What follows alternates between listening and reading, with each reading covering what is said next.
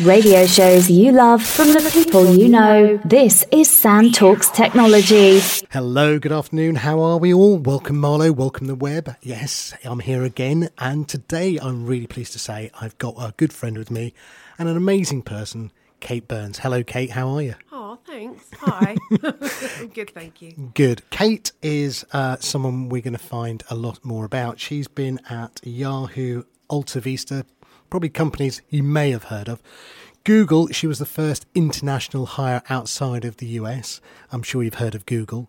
Um, DailyMotion, AOL, BuzzFeed. So many good companies that you've been in charge of, or at least running their European operations. Thank you. Kate, so um, welcome, welcome, welcome to Marlow.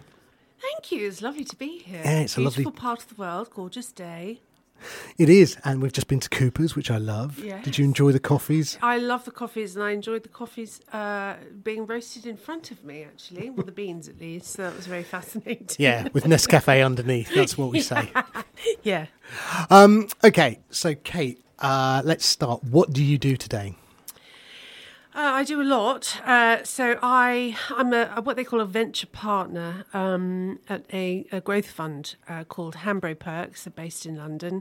We invest in um, early stage businesses, businesses that are probably in their kind of uh, first, maybe second or third rounds, but pre what we call pre Series A.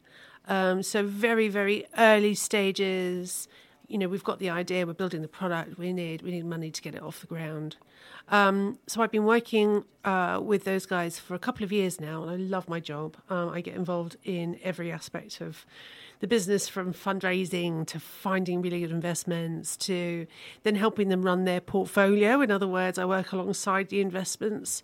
I sit on the boards. Um, so that takes up most of my time um, as a venture partner, it means that I'm not full time with them, so it gives me the opportunity to work on other things. So I, I sit on the board of two other um, more established businesses. Um, uh, one called TCC Global, which is, a, believe it or not, a global business that do um, It's the Ronseal test it passed. no, really. So they um they they they build retail promotions. Uh, so they've got uh, they've got big clients uh, and they run their kind of promotions, their consumer promotions programs. Um, and I've just joined that board, and I also am head of REM for a business called Brave Bison.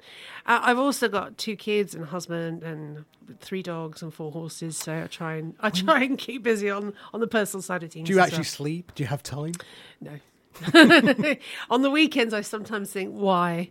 As I'm getting up at five o'clock in the morning, anyone that knows horses will understand that you have very little sleep uh, when you get involved. And when I also stupidly have got a daughter that rides, which means that uh, that yes, not a lot of sleep is had. Yeah, I remember uh, a friend of mine, Lucy. We went to a ball together, and at twelve at night, we caught a cab back, went to the stables. She Yeah. got out of her ball gown, into the jobbers, Fed. into the field. I, I was still in my DJ, so I wasn't helping. And then we, and then she basically, um, we slept. She got up at five the next morning Yeah, and went no. out to muck him out before we went back to work the next day. Yeah, It's like, yeah, no, never yes. want a horse. Yes, yeah, it's pretty much. Uh, it's like having a, a, a newborn baby, twenty four seven. Yeah, But they're great fun. But they're great fun. Good sport. yeah, you can keep your horses. Thanks. yeah, all yours. Um, okay, so um, apart from being a Ned, Mm. which stands for Uh, non-executive director. Exactly. So I get ten points. 10 points for you, because I'd forgotten what it was stood for, if I'm honest. Um, yeah, so you're a Ned, uh, and obviously a VC or growth fund. Um, what's what's one of your favourite companies? What are some of the companies that you have under funding, I guess? Under HP's portfolio. Um, so, oh gosh, there's a business uh, that we've been involved in from really quite an early stage called What Three Words. yeah, love them. They're Oh, great. I just, you know, so so basically, like, you know, okay, so here's the skinny. So what three words have mapped the world into three meter squares, and each three meter square is given a combination of three words. So it could be carpet, microphone, uh, laptop. Um, so of course, there are millions of different permutations of those three words. Um, you know, why, why this is useful uh, well, many things. First of all, t- your postcodes don't work. Um, mapping the world on longitude and latitude is, is just not practical because no one can remember the digits. yeah, it's like trying to do web addresses via IP. Um, Yeah, You or IP, exactly. So that's longitude and latitude is just, is just like IP. Yeah. IP is relatively. Oh, Oh, come on. You would never remember. No. but it- 192.0.0.1. Exactly. But it is accurate, and longitude and latitude is accurate. Postcodes are not accurate. So anyone that's got sat nav, most of us now use our phones, will know that. I mean, really, it's kind of potluck whether your postcode will ever take you to the real destination. And if you live in rural areas, then that you can be completely off. Um, if you live in urban areas, your postcode will only give you, I think it's uh, kind of like a quarter of a mile radius. So if you live in a flat that's on the third floor, there is a there's a good chance that if you have a delivery, um, if you're trying to get a taxi to pick you up, that they're going to get it wrong. Yeah, and I, I think also when drones come out, Yeah. and drone deliveries, um, the, the the the example I was given by a company. things falling through the air. Yeah, catch, got it, whatever. Um, but no, you know, um, somebody was saying deliveries to festivals would be something they'd love to do. Yeah. and you could literally have your God. tent with what three words on You it. You can imagine the kind of oh, all sorts of stuff that's going to be coming through the air in a festival. Yeah. we've run out of vodka. That's okay. It's the other stuff. I know it's the other me. stuff as well. I was trying to be relatively PC, uh, but yeah, you can read between those two, those lines. Yes. so, um, yeah. So we've got we've got uh, What three words? What else? Um, a, a business. So what? Three, I, I love what three words because it's a uh, it, it's solving really big problems. They've sold into actual countries. So you know, um, countries that don't have addresses uh, now have have addresses, which has complete, I think, revolutionised the way people live and made their lives better. So I, I obviously my, my Google chip, um, I love those kind of businesses. Uh, so another business that I that I feel very passionately about because I sit on their board um, is called Go to Digital. To it is a typical story. Two young, I mean, really young kids. Like I'm old enough to be their mother. Young Okay. kids. Um, You don't look old enough to be a Thank mother, you, but- bless you. I was trying for that that that compliment. you that out. compliment. I'll yeah, I know. I was just dangling it, dangling it. Um, so uh, these two kids, are they're Cambridge graduates, are so smart. Um, this is the kind of their not their because they're their first rodeo, but they're literally you know under the age of twenty five. Um, but we've been looking at how new business is generated for medium-sized uh, companies, and it's it's hard. I mean, there is such an over reliance on paid paid social, paid search, and it's very very expensive. That our businesses tend to plough all of their marketing spend, and even even in some cases their kind of sales spend into generating online leads. But there's no uh, focus on the follow up or the follow through. So once I have a lead, they need to be called that day. They need to be qualified. They need to be responded to. Um, so quite often, uh, all of this marketing spend and digital online digital spend is wasted. Um, so what GoTo Digital done is build a leads platform.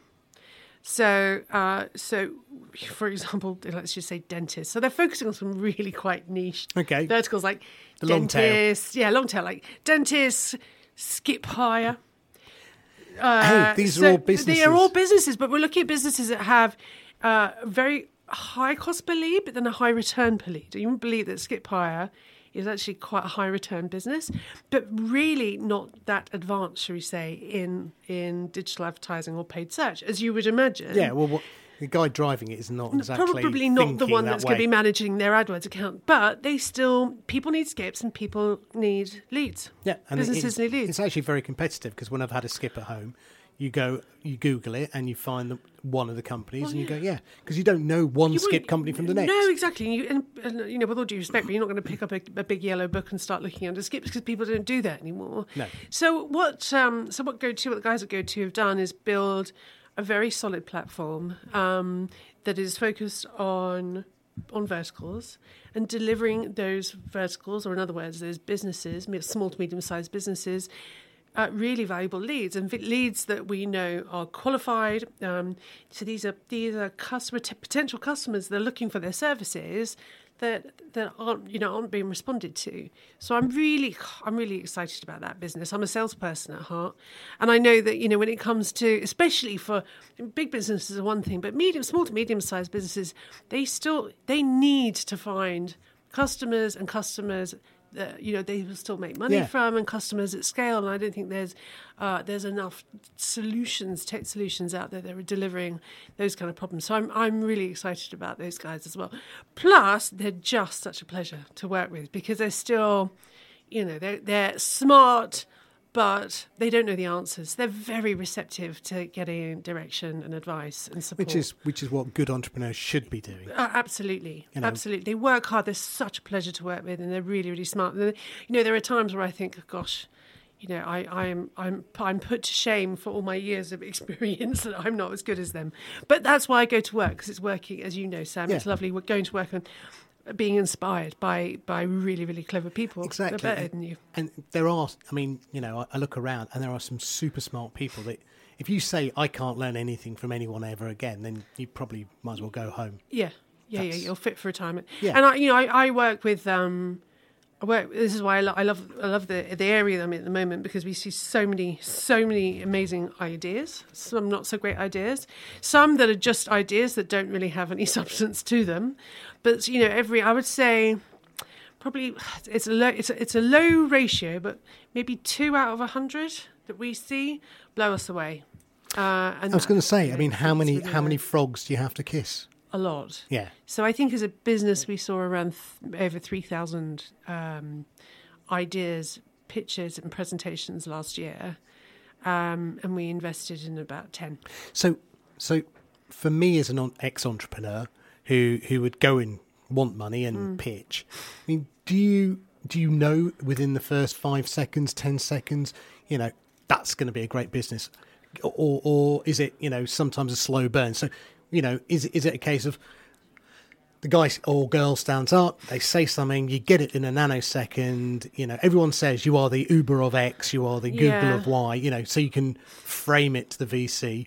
And then the VC goes, oh, interesting business, right, really get this business. And you know, and then, I don't know, the last half hour of their pitch is not, It's just easy. yeah, So, um, if we had, and, and you know, we spoke about this earlier, Sam. You know, the, the difficulty that we have in, in, in this in the VC sector, and I think the problems that we, the challenges that we have are actually sector wide, is the the opportunities, the reactive opportunities that we see. In other words, the the ideas, the businesses that walk through the door, are usually not the ones that we invest in.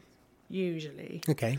the ones that we have heard of through the community and we need to actually proactively hunt them down those are those those perfect kind of great idea um, amazing founder Baby unicorns. That you- baby unicorns really good team that tick all the boxes but very rare I mean, those ideas are so rare that you know VCs are sniffing them out all the time. And usually if, if they're that good they will want to invest their whole round and get a big chunk of uh, Yeah. you know of ownership back.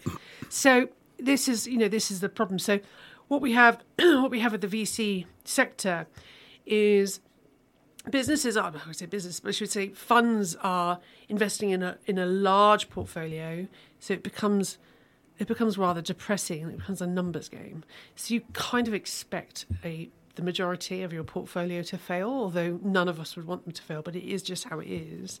And you would hope that maybe the two five percent that succeed will pay for all the you know, Yeah, that's- all the failures, which is just it's so it's so depressing, and I wish it wasn't that way, but but it it, it is. But, but, but a good friend of mine, Nick Brisbourne, who's um, a I know VC, Nick very well. lovely, lovely guy. Yeah, forward partners. Um, yeah, Yeah. top top VC. I mean, he's always said the same to me. You know, it's it's a Pareto rule, 80-20, Yeah. maybe even worse, as you said. You know, Yeah. 95-5, You know, Yeah. um, Yeah. and and the funds are under. What entrepreneurs forget is the the funds or the VCs are under as much pressure to find that returning uh, investment, Mm. just as much as the entrepreneur is under pressure to return the fund, the value from you know making the business a success. So Yeah. you know, I think entrepreneurs do sometimes forget. You know, they seem to. Well, I remember I was when I first naively was going for money. It was like, of course, this idea is great. why wouldn't you think my idea is Yeah. brilliant? And come on, open the kimono and just you know give me all your money. Yeah. Um, and of course, you forget the pressure that you as a VC Mm. are under, which is if fund X or Y doesn't make it, Yeah. the next time you go back to the pension funds and the pot, Yeah. they're going to go, not giving you the money. What, Yeah. It was a waste of time. Well, no, exactly, and that's why you know at, at Hambro Perks, you know we try we try and do things differently. So I think the our approach to invest investing is quite different. We have with with me now as part of the due diligence process, uh, and also I've I've brought on board a guy called Chewy. That is his name.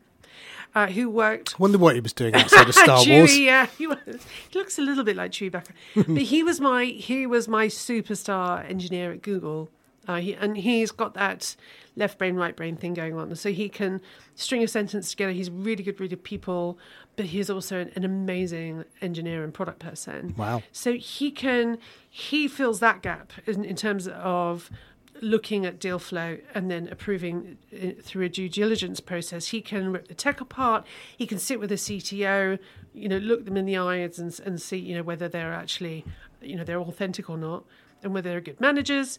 So uh, you know, I think our approach to due diligence is is so tough that the businesses that we know that have gone through all of their checks and balances, we feel pretty confident. Right. We, you know, it's not a case. This it's rarely a punt, Sam.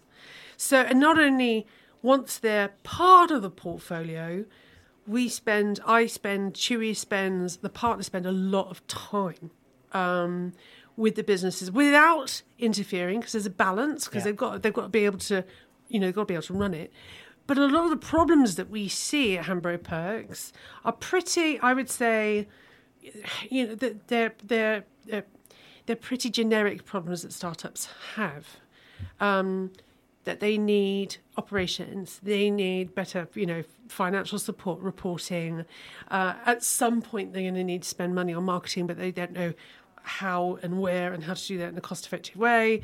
They need to expand internationally. So all of the problems tend to be, I would say, you know, you know, relatively quite common. Right. But that's where, with my real world, inverted commas, experience of running companies the last 20 years, uh, I can walk in and provide some, you know, some really valuable support very, very efficiently. And I think that makes a real difference to the portfolio companies. Yeah, I'm on a bit of a jihad. Um, I I think um, directors of companies shouldn't be allowed to start a company Mm. until they've done a an exam in directorship. Yeah, I agree. You know, I feel the same about politicians actually as well. oh, Sorry, I mentioned the P word. well, But I I was gonna mention the think- B I don't word think in a minute, so- I don't, oh, God I don't think us. politicians should be allowed to, to um, you know, to, to to run services until they've got experience in them. I mean, it just seems. yeah, Chris. Grayling comes to mind. yeah, Yeah, yeah. failing I Grayling. Know, I don't know anything about trains. I wouldn't want to. No, but I mean, Or why ferries. no, he clearly doesn't either. Or, or terms and conditions, cut and No. paste. Um, no, but but seriously, I, I think um, too often, you know, you have that eureka moment of an idea. You go onto the, the web, you find out the ninety-nine pound form formerlimitedcompany.com, Yeah. and the next thing you're a director of a company. But Yeah. the the fiduciary duty that you have is quite scary, I think.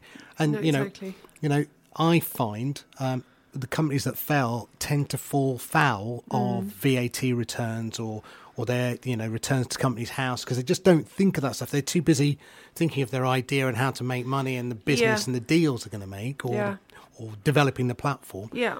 But those t- crossing T's and dotting I's are equally as important. So Absolutely, and I think you know also, um, in, my particular uh, field, which is digital media, it's been quite depressing th- few years. Um, you know, we've seen a reliance on on Facebook and Google. but they own eighty percent of the ad market now. Yeah, and it is it's depressing because I I look at businesses that have that have built businesses off the back of Facebook and Google. So, you know, let's look at influencers. Um, so building building little agency networks around Instagram. Now they might be they might be great businesses, but you know it's there is an over reliance on Facebook that's quite scary. We have at Hambro Perks we've got a, a great business called Takumi, which have built um, a kind of a, a, an agency model around micro influencers. Micro influencers are influencers that have a smaller amount of followers but really highly engaged and very loyal. Luckily for Takumi, they've built some tech around their offering, which has differentiated them. But there is still there is still a nervousness around being so reliant on a provider like Facebook that at any one moment could completely quash a Oh. sector which they have done many, many times, or Google for that matter, or Well- Amazon for that matter. Well, Twitter, when it turned off the API, Yeah. killed all their developer program. Absolutely. And Facebook, when they did it a few years back, did the exactly the SPMDs. same. Yeah. So I was I was at Shift when they when they killed uh, the SPMD or Yeah. you know the preferred marketer developer Yeah. program, and, and we all kind of knew we all knew it was going to happen. To be fair, But there is the saying, never build on anyone else's platform. Yeah. I mean, you, yeah. you are always at their beck their mercy. Yeah, Yeah. You know, turn off the tap and, and you're gone. So, exactly. okay. But so, it still means that there's some. I mean, I still think that there is there is still a business there. I mean, there's still definitely a need. Um, but you know, I think what I would, do, what I do, and what I work with with with our portfolio is ensure there is uh, that that risk is mitigated. That they look at other providers, right, or they look at other platforms. So it's not just it's not just about Facebook. Um, it can be about Snapchat, it can be about Twitter, it can be about YouTube, and it can be about all the other, you know, great sort of owned and operated sites out there that have got relatively good, decent audiences. So it's kind of don't put all of your eggs in one basket, but at the same time, you know, let's let's make hay with the sun shining. yeah, I mean, it is the big basket in town. I mean, Yeah, both of them, you know, not- yeah. if you're not on Google or Facebook, you're pretty much not anywhere. No, Um, exactly. So before we get on to find out a little bit about young Kate and, and, and the journey to VC hood, Yes. um, uh, I also just want to quickly touch on while we're talking about VCs. Um, oh, I really don't want to say the word Brexit, but I'm going to have to now. Oh God. Um, you know, it's tick-tock, tick-tock. It's coming very fast. April the Hmm. first. Haha! What a day to do it on. Um, uh, are you seeing any uh, slowdown issues, concerns as a VC? Are you thinking flow will f- slow, Hmm. and are you thinking funding will go? Um, look, I, I, I- think that there has been a nervousness for sure. Like everyone has, everyone has seen more, more conservatism, shall we say? Um, not around investing, but around actually in raising. So it's taken us longer to raise our funds for sure. But if it takes you longer to raise funds, it's then going to So take everyone else to startups. get investment. Yeah, But look, I, I'm I'm going to be quite philosophical about this. So you know, hold on, hold tight, hold tight. I'm ready. So I think you know, out of adverse a- adversary, Mm-hmm. actually comes good behaviour. okay. So where we may have seen easy money or uh, indiscriminate investing a few years ago, now it's tougher. And because it's tougher, I think we're making better decisions. And we've also been looking elsewhere um, for for fundraising. So we have we've had quite a lot of success actually overseas, outside of the UK and Europe. Whereas before we might just be you know focusing on European funds, we've now gone to emerging markets. We've had some success with Omanian Omanian funds. Um, so it's meant that we'd have to, we've we've had to be a lot more adventurous and creative and scrappy. Um, so I just look, you know, so so out of the unsurety and conservatism has come a slowdown, but things have had to pick up. Otherwise, you know, our businesses wouldn't wouldn't survive. Uh, so I think it's sorted the wheat f- from the chaff. Yeah. Uh, I don't think things are going to get any easier. But again, you know, it should sort. Again, I think it should. There should be a kind of a an area of rationalisation, should we say? Where if people and businesses and funds and companies haven't got their shit together, they're going to find things really hard. Yeah, and I, I wonder whether we've got. Um, don't want to say Y two K scare story. You know, is Brexit in the Mm-hmm. Yeah. tech sector? I'm, I'm not talking about any other thing else because. You know, border controls don't really work across tech. You don't have that same problem. Yeah. Um, but you know, are we going to hit the first of April and everyone's going to look around and go, "Well, it's business as usual"? then right. still, I honestly, Sam, I think that that's going to be the case. Only in the tech sector. I can understand import of Well- food in other areas because I've got a wine importing business and I know for a fact But you would have had to have done your your homework. So I'm, all I was saying, for the businesses that haven't prepared, they're going to find it really hard. Yeah, yeah, yeah. Uh, But you know, this is something that's been hasn't happened overnight. So, look, I'm, I may I may be being a bit tough, but I would I would hope that the businesses that are that are going to survive have done the preparation, have known, have done some scenario planning, and will know best case and worst case. You know, and I, I, I also feel look, I I I was a Remainer. But look, it is what it is, and we've got to, you know, just got to get on with it. Hmm. There is, there is a, I've got a little portion of me that's a bit excited about Brexit, and that is, I wonder what, I wonder what it will do. I I'm, know, I'm fascinated by I know, one. but I wonder what it will do for manufacturing. I wonder what it will do for our output. I mean, Well- you maybe could it make things a little bit better for us? I mean, who knows? You would hope that we might get a little bit of a glimmer of hope as a result of this. Well, we might have to start manufacturing again. We might have to, but you know, that's going to be a decade of growth between the thought of starting a manufacturing and actually succeeding. Yeah, exactly. Anyway, look, we, we're not here to talk about Brexit. You Um, brought it up. I know, I know. I wanted more from the VC side. I was Oh, interested. So yeah, yeah. I mean, it, yeah, it's we've we've we've had to we've had to adapt. Yeah. We've had to adapt, and we've had to be we've had to be scrappy. We've had to be flexible, and we've had to we've had to find money from elsewhere. Yeah, and also, I mean, you know, um, I've got friends who are from Germany and from France and Israel who set up in the UK, and you know, some of them are going back to Germany, Mm. for example. You know, you talked about deal flow, finding you know good hot startups. Yeah. You know, maybe they're going to because one of the other challenges you have as a VC is you know, let's say you do invest, then you have to put someone on the board. Now, if the board happens to be in Berlin every we month, won't do it. yeah. So, No. you know, a lot of American VCs, when I was, you know, in the business of being an entrepreneur looking for money, Yeah. would not invest or even look at the UK because they didn't want to fly an exec over all the time. No, and that's the case with us, to be honest. I mean, our, our businesses, uh, most of them are, are founded in the UK because that's where our that's where our hub of support is. Um, we're looking at the US next, but you know we'll build a, we'll build a US team Yeah. around that. Yeah. Um, we looked we've looked at businesses um, that have been founded and are run out of Europe, and they may be great ideas, but we, they're just tricky for us to provide the level of of support that we would do the, the ones that are that are homegrown. And we also want to invest in in UK businesses, right? It's part of our uh, it's part of our strategy. We want to foster um, you know good British grassroots talent. Yeah. I love I love UK startups. I, I just worry. I mean, the frustration is that most of us who were entrepreneurs could never raise the same level of funding. Yeah. You know, the bet on Twitter, the bet on Facebook was so much bigger. you know, why don't we have a Twitter, Facebook, Google in the UK? But then saying that though, uh, a couple, so Concured, which is a business, another Hambro Perks portfolio uh, company that I sit on the board of, we are we're helping them. We're holding their hand in raising US money now, because we recognise that this particular business is going to capture the imagination in, in Silicon Valley a lot easier, a lot quicker than it would do here. Right. So it's not. It would never be a barrier or a boundary.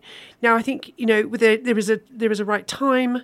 Um, there is a right time in the company's life cycle for them to uh, to become international. And with this one particular business, we recognise that that's the time. So I don't think. I just think how, think how UK businesses have grown, or should we say, have not grown, is something that has had to be addressed. Okay.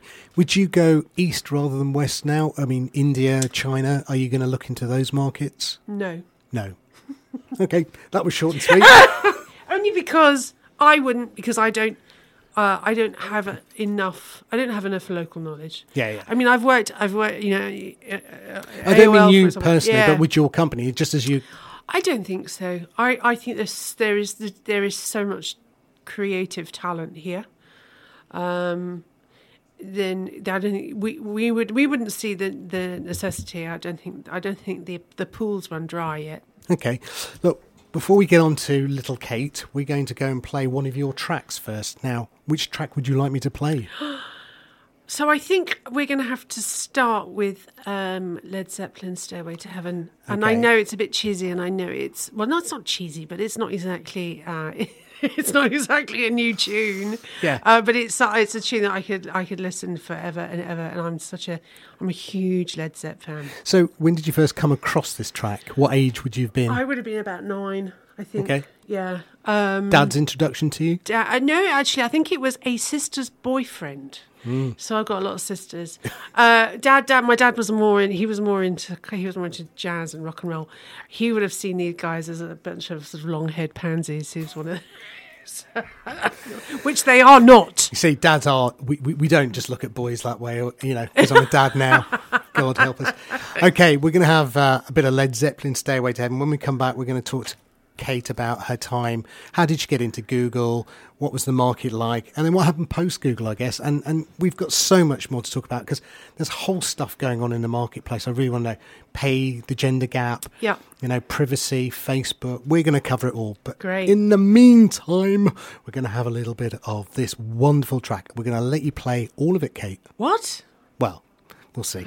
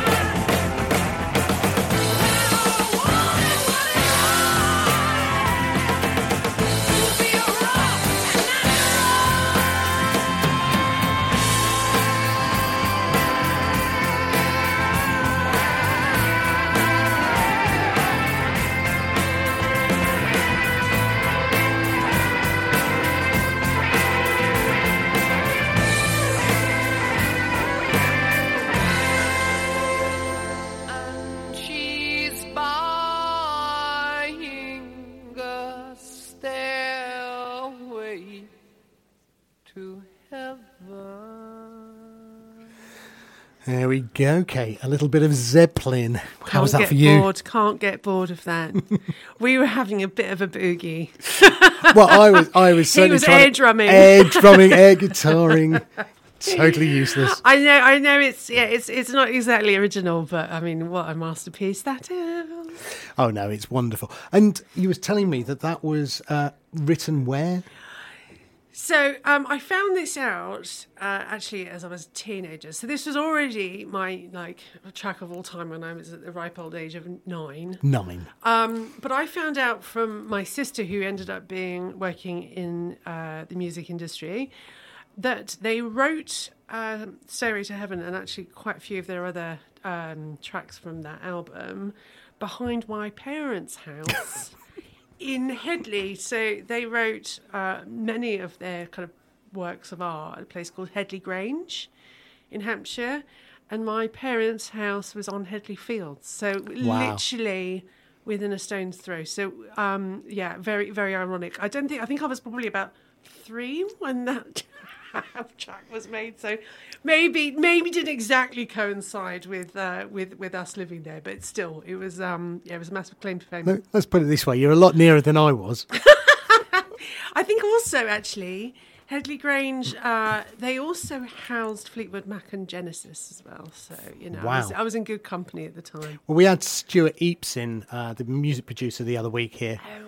And, you know, he's produced Elton John Yeah, and all that. yeah, So. I mean, he had some great stories as well to tell about all this time. It was, Amazing. yeah, I mean, amazing. just around the corner from the studio here is where um, Oasis did Wonderwall. Oh my gosh! Yeah, the studio, it used to be Elton John's recording studio. Oh, of course. Yeah, and yeah. it's just uh, in, outside of Cookham. Just outside So I think there was um, I think there was a strategy to take these kind of rock and roll bands away from the um, away from temptation, should we say, in London. I think the case of Headley Grange was it was just I mean it was a beautiful place, but it was I mean pretty remote. yeah, and well, didn't have any What they did in the film Bohemian Rhapsody with Queen. Exactly. Yeah, exactly. So kind of like remove remove them away from all of the drugs and drink, and hopefully it will let the creative juices flow, which I think worked. Yeah, and well, clearly did with Stairway to Heaven. Yeah, clearly. Right, so we started touching on the three-year-old Kate. Let's find a little bit more about the young Kate. I mean, obviously, we don't want to start from day no, dot. no, no, but, no. um, we'll we'll do a, we'll we'll do a quick version. Yeah, so I mean, you were telling me it was Canada to Newcastle. Tell me how you took Coles back to Newcastle. Oh, so yeah, I'm, I'm well, I'm one of five, youngest of five. Um, there's like ten years difference between me and my oldest sister. So, um, so my mum was, you know, she she had her hands full, uh, five kids. So my mum was Geordie and my dad was Maltese. Um, they ended up going to Canada, I think, at a time uh, when the UK was quite depressed. Um, Canada was definitely, you know, encouraging young talent. My dad was an engineer. Uh, he he invented uh, packaging actually. Okay. So, um, he was part of the uh, innovation team for bubble wrap. So my dad was responsible for for For hours of popping fun. hours of popping fun, yeah. But um, so at, I think at some point we did really well in Canada, but uh, my mum, and dad, they missed their parents. You know, you kind of get to an age where parents get old and ill, and so they we we kind of we packed our bags and moved this moved from this such an idyllic life of swimming pools and barbecues in Canada and we were talking uh, before the interview about ice hockey and ice skating and skiing to a Newcastle. council, council house in Jesmond. Don't tell me you live next door to Cheryl Cole. Prob- probably. Um, yeah, probably. Anton but Dec, I'll take Cheryl Cole. I'll take I'll take Led Zeppelin over that actually. um, but no, we ended up all getting crammed in, seven of us into a two up, two down miners uh, council house in, in Newcastle, which was just I mean it's the worst culture shock. It was very it was so dark and cold. It just seemed dark and cold all the time. Um, so that so my kind of um, my my first years in, in the UK weren't great, to be honest. And that's why I lost my. We all lost our accents really quickly. Uh, we were beaten up on a daily basis as a family, and you know we went from um, kind of Rydale High to the local comprehensive, you know, where we were just just kicked the shit Where out. you're asked if you have a knuckle duster. if you don't, here's one you can have. Yeah. all the time. And so we kind of yeah went from you know we then we had to st- we had to start watching things like Grange Hill and just on a on a weird postage stamp black and white television. So we kind of felt like we were just going back in time. So it was a very very strange time I think for me and the family. But but so we quickly lost our accents, moved um, from Newcastle down south and then I think that's where kind of life life began. And we, you know, my dad was a was a, an engineer and an entrepreneur. I think if he was born uh, in in in my generation, he definitely would have worked in tech. Right. Um, he but Tech his, wasn't an option. but then. tech was an option then. You know, he was a de- he was a design he was an engineer and a designer. Before that, he was in the navy. So his whole thing was solving problems. His whole thing was you know looking at new ways of of doing things through engineering. So um, you know he was he was way before his time. You know he would have been he would have been a real tech innovator uh, if he was born sort of forty years earlier or later should we say later definitely so so he like he he loved the fact that eventually i chose tech but it wasn't it wasn't always that way i wanted to be an actress much to their absolute shock and horror um, they did not encourage my acting career But you see. I, as I now know, it led to fame and fortune. it did um, So it did if you fancy googling the next section, you can. oh come on, do Kate. i have to tell you the yes, name come on.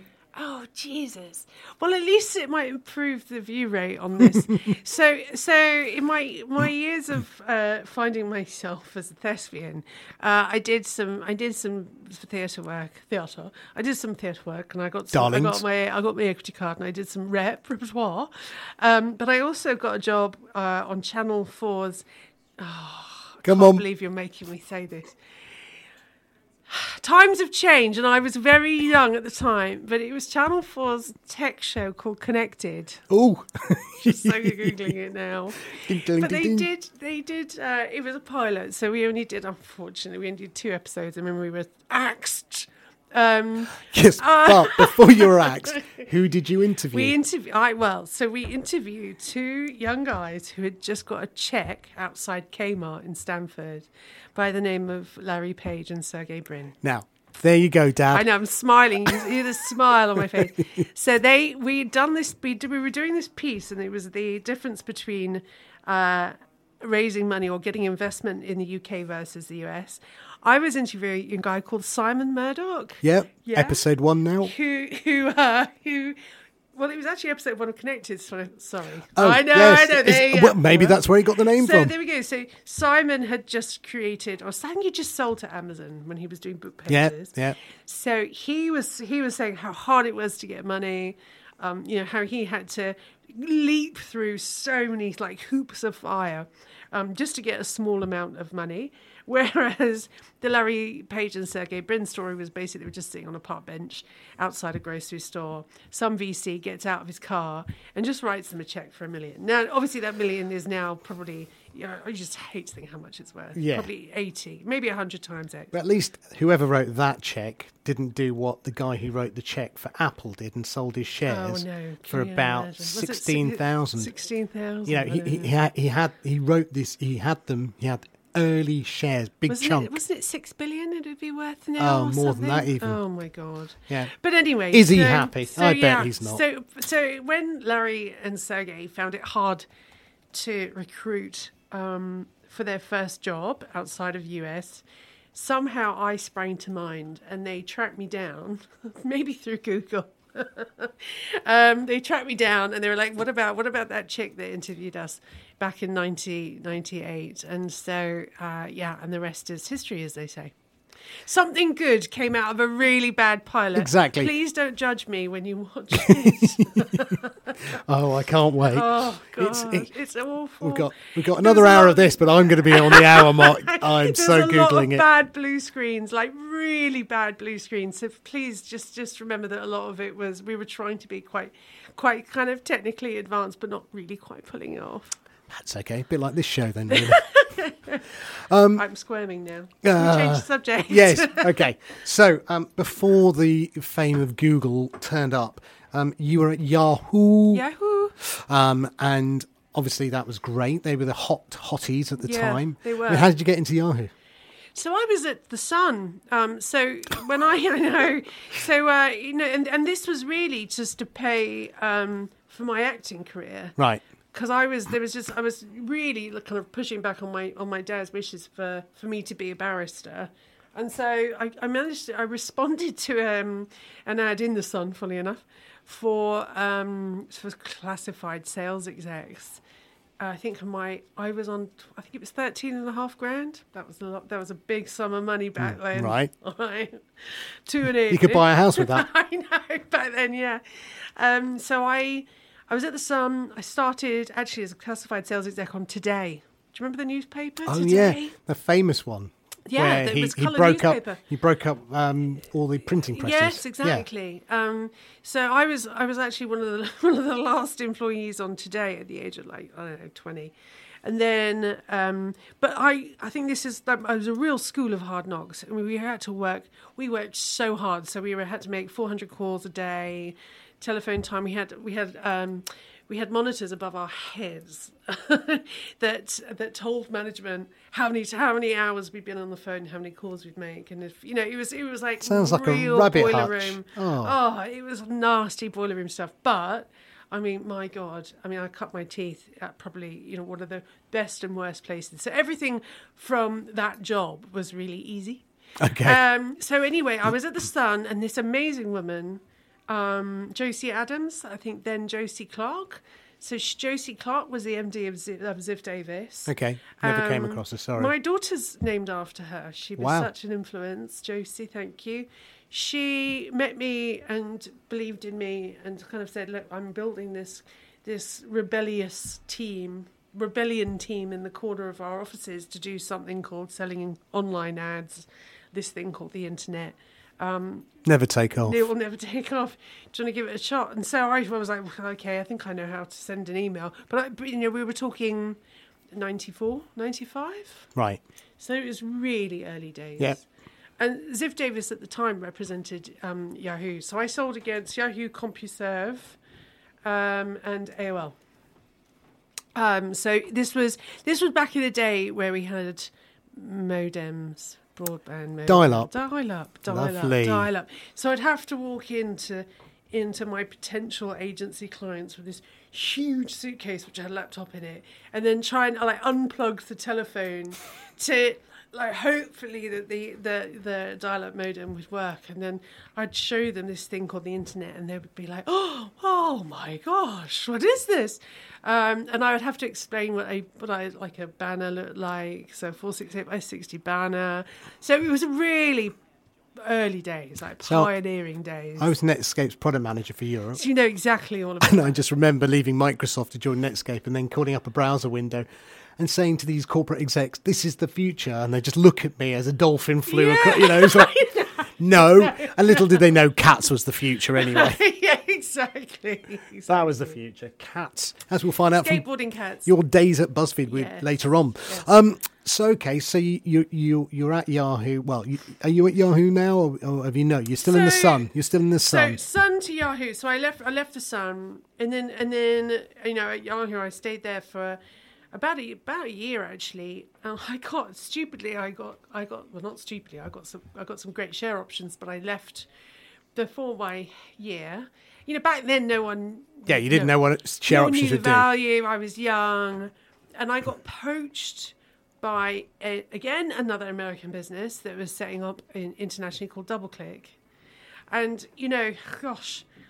Uh, and I just thought DoubleClick was just going to be. I mean, I, and it was in its day. I mean, it was just just so transformative because it was all about targeting. Well, many people say DoubleClick is what made Google. it, well, it, it did, you know, and it was all about relevancy and about, you know, it, uh, because the internet was pretty gung ho at the time, and there was a lot of smoke and mirrors. You know, Yahoo was a lot of smoke and mirrors really at the time. There wasn't a lot of innovation behind it. It was just a massive directory. Yeah. But DoubleClick um, made claims that were pretty accurate, actually, that they, they, they targeted through an IP address, so we knew what time, what place. Who um, who ran DoubleClick? so, well, it was founded by Kevin Ryan, um, uh, and he, I'm still very good friends with him. So Kevin also founded Gilt and Business Insider and Okay. MongoDB. So he's a he's a serial entrepreneur. Wow. Um, and a, an incredible uh, tech guy and also business genius as well. Uh, but they were based in New York, so they they really did break the rules. They weren't Silicon Valley based, so they called themselves Silicon Alley rather than Silicon Valley. Like- Nice. uh, so I stayed at DoubleClick and um, I was there, there for about three or four years. And at such an early age, I was running a big sales team because I was one of the only people um, in Europe or in London that had years' experience and that had that tenure behind me. You know, so really, it's I would say at a, at a at an immature age, I had quite a lot of responsibility. How old Um, were you, would you be then? I was Roughly. twenty five. Okay. 25, 26. And running a team of people that were usually older than me. But because I'd been there for, and I'd been in digital for three or four years, I was pretty much, you know, one of the, one of the veterans. Um, but because of my tenure, I had a deep vertical knowledge in what I was doing, and my network was pretty strong, not only uh, in London, but uh, across Europe and also in the States. So I've always had really like 50% of my, my job has been overseas. So I've got quite a strong international footprint as well. So okay, so you, you're you're quite happy. You're you're you're leaving Yahoo. You've gone into DoubleClick. Yeah. Um, ad sales. Uh, The world then wasn't really well. It was just becoming broadband esque. It's still very slow. Web pages were pretty awful. Yeah, exactly. Um, from what I've read of the story of Google, Hmm. um, pre purchase of DoubleClick, they really didn't have a monetization strategy. well, Or did I- they? What what was their probably did. monetization strategy before So, DoubleClick? Gosh, you know. So um, okay, so when I when I joined Google, we and this seems just so crazy to think back on it, but we had a rate card. So we actually had like a printed rate card, and uh, we you know we sold in there were there were there were two major verticals for Google that just uh, it was like a cash cow. So we, and that was personal. I would say personal personal finance and insurance. Those two verticals were just enormous, and we could charge really what we wanted. And we would go. I mean, you remember the days of Microsoft and MSN. You know, our, average rates would be really expensive. It would be Yeah, about crazy. 25, Yeah. 25. At Google, we went over 100 CPM. Wow. And this is when I just thought, this is something is working here. So it must be working for the brands who just kept on buying it because they wouldn't spend that amount of money. No, because they get, they're generating the lead that return the value. Exactly, and we were sold out. So we would actually we would sell out just whole swathes of keywords within verticals. They would just say we would have Lloyd's that would that would, that would just want everything in insurance, or they would want everything in personal finance. So that's what we thought. We must be delivering them some serious return on investment now. So it was then that a, that a, a Google employee called Salar created AdWords. And AdWords was just, I remember we were in Costanoa, which was a, was an offsite uh, on the 101 near the Pacific Coast Highway. Um, and there was Larry and Sergey. Eric Schmidt had just joined. There was about, there was Tim, my mate Tim Armstrong. There was about 10 of us in a room. Salar walked up and presented us the AdWords solution. And we were like, we might as well just go home now Why? because it was a, well first of all it was an online self-service solution Yeah. that d- democratized um, online advertising so it was like okay what if we use the same principles of, of, of PageRank so we use instead of Which, I, by the way, I love the fact it's called after Larry Page. Most people don't realise it's after Larry Page. yeah. So it's like PageRank uh, uses the democratization of the linkage system, right? To, as a as a kind of a voting system for what's quality and what isn't. Yeah. And with AdWords, they decided to use the same principle. They're like, what if we use our Google users as we treat Google users as a way of voting for the best ads? So the more a user, the more an ad was responded to, the higher up it would go up in the ranking system. Um, in other words, what it what it discouraged was just the big brands with big bucks that didn't really have, should we say, the care and attention around quality, and it encouraged the long tail and the mid tail to compete against the big brands if their advertising was relevant and therefore a service to the Google user. Right. So, and at that stage, I remember looking at Tim going, they don't need us to sell this. This is going to sell itself. Yeah. So, when I then it was that stage, which was still pretty early on at Google. I think we're talking about 2003, 2004. But hang on, before we get to that, have you joined Google at this Yeah, yeah, point? yeah. So before we get into that, how did Yeah. you leave? You, you came at- through the acquisition. So no, so I was at I was at DoubleClick, DoubleClick AltaVista because AltaVista was DoubleClick's like big like network site, and and AltaVista decided to go go it alone. They didn't need um, they didn't need to have DoubleClick anymore, so they became independent. They asked me to step over, so I did. And So for those of you who don't know, Al- AltaVista was the the original. well, engine. was it the? No, it was a one of the original was- defaults. yeah. it was InfoSeek and DoubleClick, But it was and- awful. And AltaVista. It was awful. It was awful. In fact, strangely, we found out we worked together No tangentially.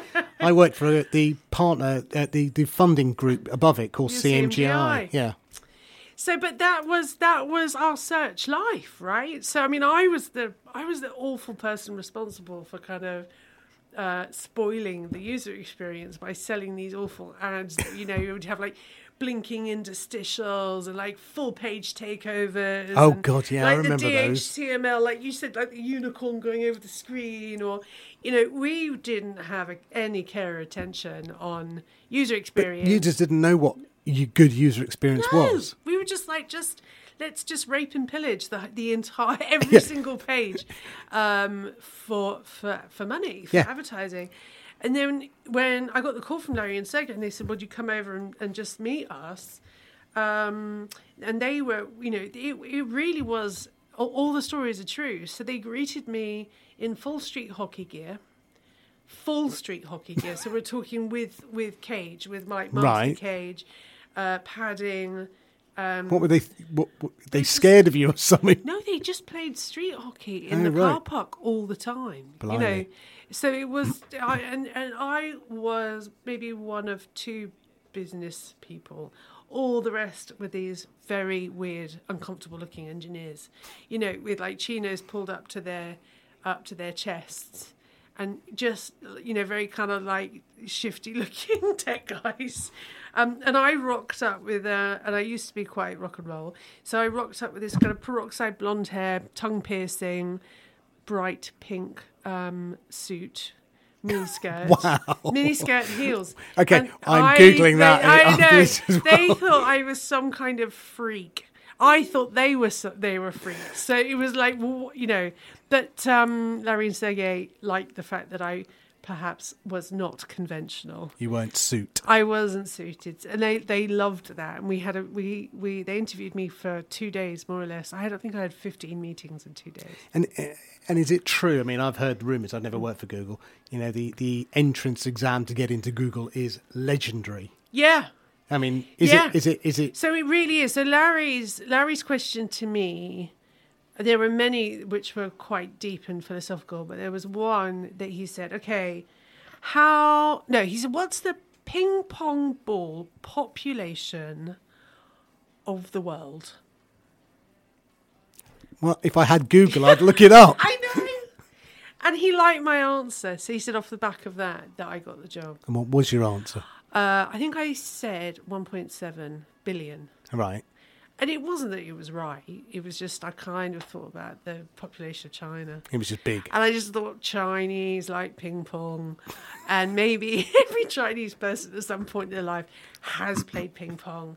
And maybe there are lost ping pong balls. So if we just so I kind of took I took a big number and, then multiplied by kind of multiplied bigger. And then he was like, Okay, most people would just would just pass out or sweat at the, trying to work it out. But you know, even though I was quite a simple commercial girl, I kind of tackled the answer and they liked it. They also asked me whether I would ever place an ad on the homepage at Google. And I very passionately responded that despite my background in sales, I would never put an ad on the homepage of Google. See, that's interesting because that, that was like the holy grail, wasn't Yeah, it?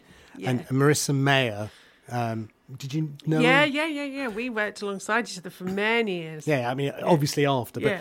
I mean, she, tell me if I'm wrong, but I believe she was in charge of that homepage. She was product, yeah, absolutely. And we felt very, very proud that we were building a change of behaviour. So going back to like we we we touched on this before the interview, like whether Google had, had ever shot itself in the foot by talking about doing no evil. But back in the early days, it really was pretty much the heartbeat, the culture, which was we're making the world a better place by providing accessible and correct information.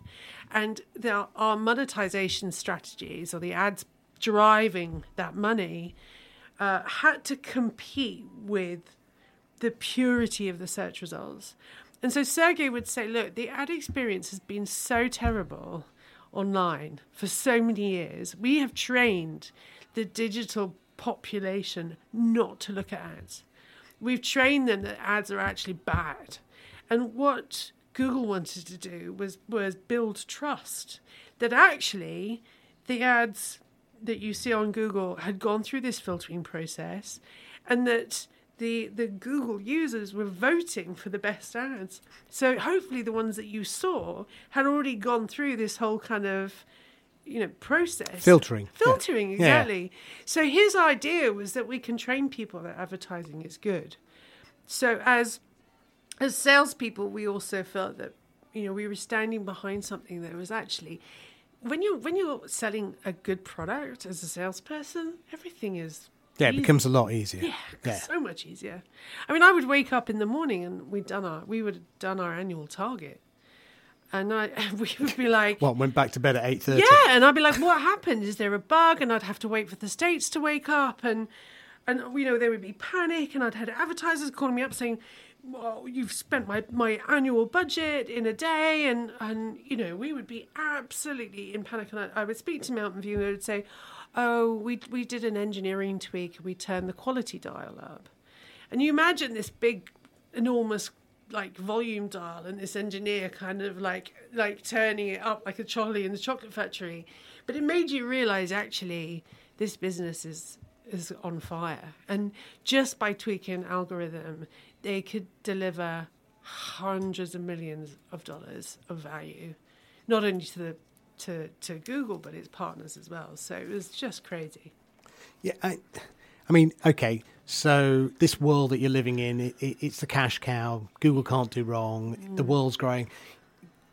I read recently you wrote you wrote something about you were hired into Google, but you were hiring people who were male, Yeah. who were on a bigger salary than you, older than you. I mean, how was that? I mean, I can't, I can't really imagine, you know, how you do that. I mean, Yeah. you know, a, I mean, you've built the credibility. You've just talked about the whole path Mm. to where you got to. So, congratulations. But you must have got. We, I remember in Microsoft in the early days, we ended up getting these older IBMers turning up. Yeah. And you know, they- they're looking at us kids basically, going, right, the grown-ups have turned Exactly. up. Let's tell you how to do it. And we're going, no, we built this without Yeah. you. Yeah, that was honestly, Sam. That was exactly it. There was a there was a a pre-IPO family and a post-IPO family. Yes. And the pre-IPO family were a bunch of people that, that believed in Larry and Sergey and felt passionately that we were building a business with a, um, you know, that, that had, as I as I said, that had a, a real positive culture and a belief that we were we were doing the best for mankind. You know, kind of really like a lofty approach, but still, you know, it's something that that brought us all together. And we had we felt a very uh, deep entrepreneurial entrepreneurial spirit within all of us. We ran that business like it was our own, so with so much care and attention. But then, because Google was, you know, it, it was such a cash cow. I mean, the margins were just insane. But um, was there any competition? You were the only game in town. No, there still isn't any competition. Not No, well, search. Facebook is the only Not competition. in search. I mean, still Google. They they- they've managed. There's a there is still a difference between the two businesses. It's, the Google uh, uh, still, I think within search, I think is still like the dominating force. Yeah, yeah. I mean, it is now. I mean, we, we've been saying it all all day. You know, you don't say search, you say Google. Yeah, it's, it's the verb. Hoover. It's become a verb. Yeah. and that was again that was that was that was an intention. Um, but with the IPO, and I think with the creation of so much wealth, as you said, the the the, the change of hires meant that the culture really changed. And if not, I think it changed overnight. So there were some senior hires that were made, um, as you said, that are that were senior not only in tenure but in in age and approach, and a very un ungoogly outlook. Um, you know, it was it was let's make as much money as we possibly can, not only for ourselves, you know, but obviously to shareholders too. Um, and you definitely felt that the party was over. Yeah, Definitely I- felt the party was over. yeah. I remember it in Microsoft. I mean, I left. I mean, I, let me say, I left before I was pushed. Yeah. um, because I, I'm too much of a maverick, and um, within the straitjacket of what was becoming a very much a corporate environment, Hmm. I'm just not a very good employee. I know that. Um, No, and I, you know, and I, I the, the, the same. I, but I, gosh, uh, Yeah, I hang got- on a minute. You were top of the tree. I was nowhere near the top of the tree. All right, let me just put it this way. You know, if you if you were my boss, if you knew my name, you were doing well. Stop it, stop it. Um, I look, I was right place at right time. I Yeah, mean, well really, done. That's- really, I really was, and I, you know, I was very lucky that I, I, I managed to be associated with a with a business, with a brand that no one knew about. So, in, especially in our world in in London across Europe, because I was that first employee, people would say, "Oh, Google Kate." No, Yeah. that's the girl from Google. Because I was just walking, I was walking from one agency to another, like a like a sort of second car sales, second hand car salesman. Fancy a bit of Google, fancy a bit of Google. Got some AdWords for you, love. Here's a few cheapos. exactly. Here are the keywords that no one wants. yeah, but um, but I, I also started a family and my uh, kind of later years at Google. So I had two small children in succession. Um, you know, whilst running a, a huge team and an operation, and it and uh, look, I wasn't supported because I was the first senior management member to have kids. right. So there wasn't a maternity program in place. So when I had Josie, it was statutory maternity. I went back. I went back to work after eight weeks, which is not. Oh my. God, No, no. it's not good. it's not good. But it was my choice. But it was out of just a little bit of paranoia and fear that if I didn't go back to work, someone would take my job. But also, I was like, well, it it was almost motherhood was going to get in the way of my career. And then I got, I then I got pregnant again, and then I was like, okay, hang on a minute. That first, What did you go? How did that happen? no, I was like, oh, damn. Shit, we need to get on with this one again. Call this daughter Pinot Noir or Yeah, Chablis. exactly. You That's me- your fault. You know me so well. Diamond white. so, um, so it, then it, then it was just like there is there is absolutely no way I'm going to be able to to bring up two small kids and have this and have this other massive baby, which is Google, without the wheels falling off. And unfortunately, with Josie, the wheels fell off my my experience of being a, a mother. My career was fine, but then I it was at the mercy of probably my my sanity and also just time spent recovering after you know being pregnant, having quite a traumatic birth.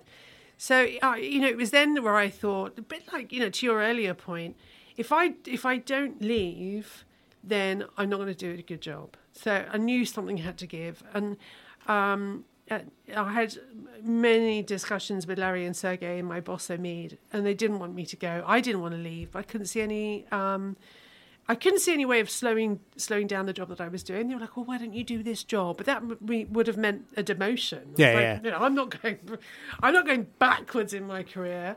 Let's just take some time off. So there was a decision that I. You know, the door was always held open. I never wanted to leave on bad terms. I'd always done an exceptional job for them and the team. I wanted to leave, you know, on a on a really good note, which I did. Yeah, I mean, I've got a very similar experience. Obviously, I was never pregnant, clearly. Um, so, not that. No, my that's wife. That's a sight I wouldn't want to see. No. Look, if science makes men pregnant, it's just No, no, end of mankind. no, no, end of mankind. But I just had visions of Arnie Schwarzenegger pregnant, if you remember the film. So disturbing. Um, but no, obviously you know my wife Gillian, Yeah. who ran MSN, and obviously we have two girls, and Jill went through a very similar experience. So I lived yeah. a similar um, experience of her being in charge of MSN in the UK, and then getting pregnant, and then obviously people stepping into the job, and then Yeah. she was she she was given, and I can't name names obviously, and I wouldn't want to, but somebody gave her a you, clearly are not uh, committed enough if you don't come back soon enough type Oh, conversation. It's a very um, back then. I, I don't think it is anymore, but it was a very kind of American culture. Uh, it was cutthroat. It was really vicious. um, and there, you know, there isn't. This times have changed so much, and I've I've written and spoke about this quite a lot. You know, the gender, the, the gender pay gap, um, the way that women were treated was pretty much, I don't think, because there was an example, if that makes sense to Yeah. lead to. The times have changed now, and I'm I'm pleased to say, you know, the, my experience of Google was how it how it was back then because there wasn't any context. There wasn't. I didn't have a woman apart from Sheryl to really compare to. So we were just, I suppose, for us, the norm was the norm, even though it was bad. Now, now there has been, I think there's been more exposure, there's been more visibility, there's more clarity for women that are working up through the ranks, and we have some examples to, to you know, kind of lend on. Yeah, because I mean, Yeah. there's famous stories about Marissa. Yeah. I, I don't know if they're true, and, and you know, um, but allegedly in her book, she said she used to sleep under the desk at work. Well, that was yeah. Well, that so true? did I. Yeah, so did I.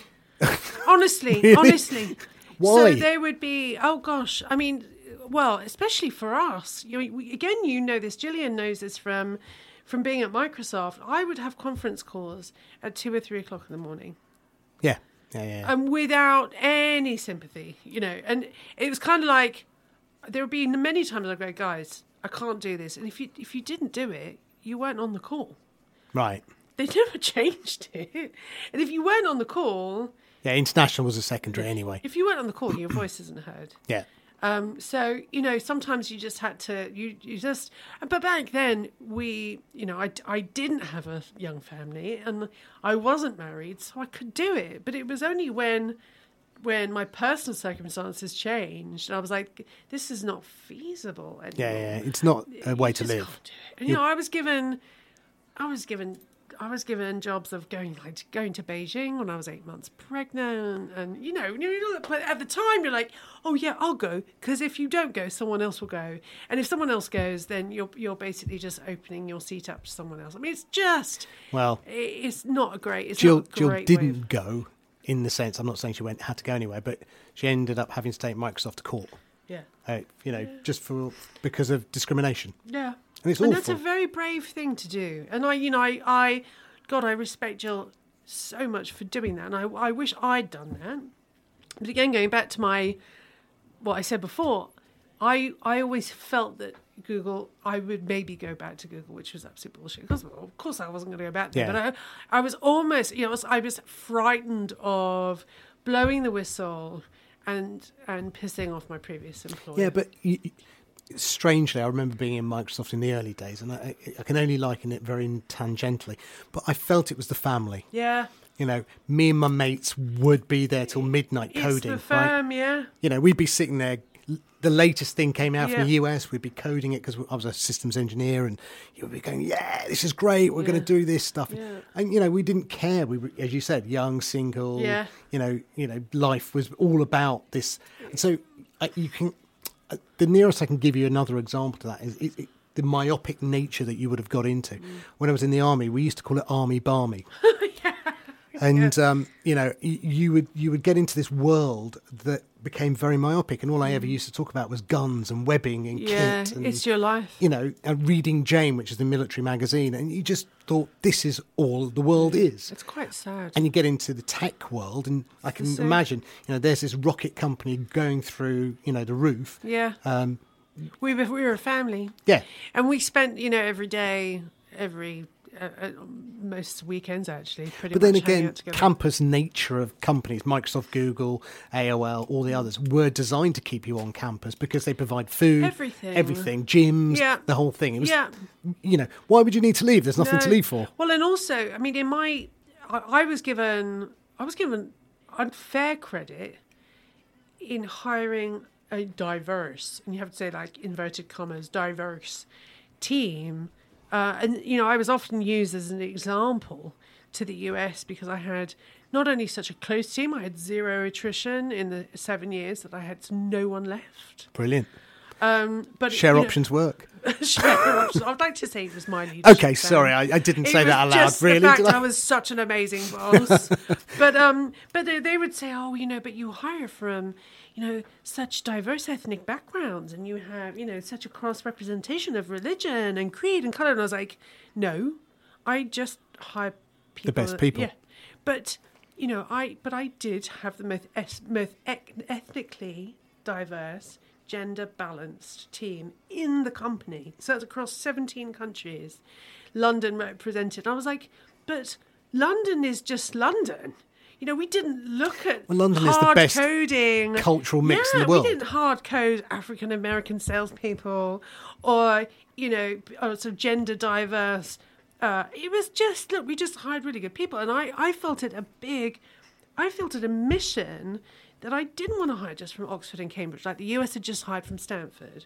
I was like, we're just going to end up with this awful bunch of just quite boring, very similar people. So I broke the rules in many, many cases, and I, you know, potentially I would have lost my job if those people hadn't have worked out. But I hired people that didn't have degrees, Okay. unheard of. Well, again, the famous story, you know, getting into Google was harder than rocking horse shit, Yeah. really. Yeah, but I, I, I had, I completely disagreed with that, with that philosophy.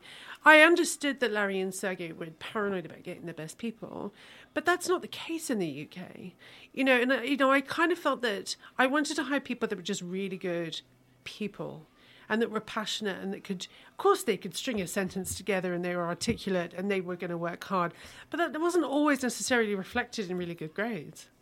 So I used to ha- I had this deal with the executive team in Google that if any of my hires didn't work out, then they could sack me. Okay. So I was like, let me make That's this ballsy. decision. Let, let me make this decision on these people, because I would make the decision. Go back to our, uh, what we were talking about earlier, based on could I go to the pub with them? Okay, could I be stranded in a hotel or, or in a an airport with this person for two days and not want to kill them? Right. Desert Island. We'd all been there, those right? We'd all been there with this awful, like, should we say, like, I don't know, German engineer that you just just think, oh, please don't come with me to the cafe while I while my plane's delayed for five hours because this is just I'd rather kill myself. But you know, we'd all we we all knew that we would.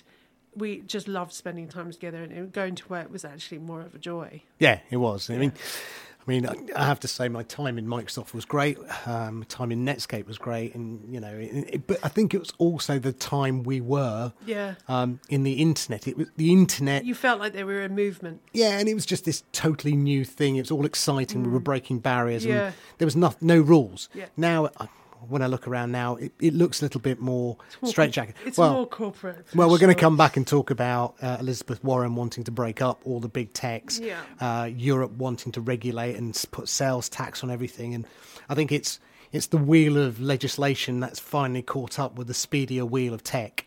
Um, and I'm not sure that it's for the better, but we'll talk about that l- going forward. Um, okay, so Google's going great guns. Yeah. Um, it's rocketing, um, but you know, as you said, you know, first international hire, but time has come. You, you, Yeah. decide it's time to leave. Yeah, Um, you were saying you did a few things in between. I did. Yeah. Um, but next up on the mic was DailyMotion. I know. I know. You say that with such I love. laugh nervously. I I thought that we could take on YouTube. ah, okay. this little French company. Um, yes.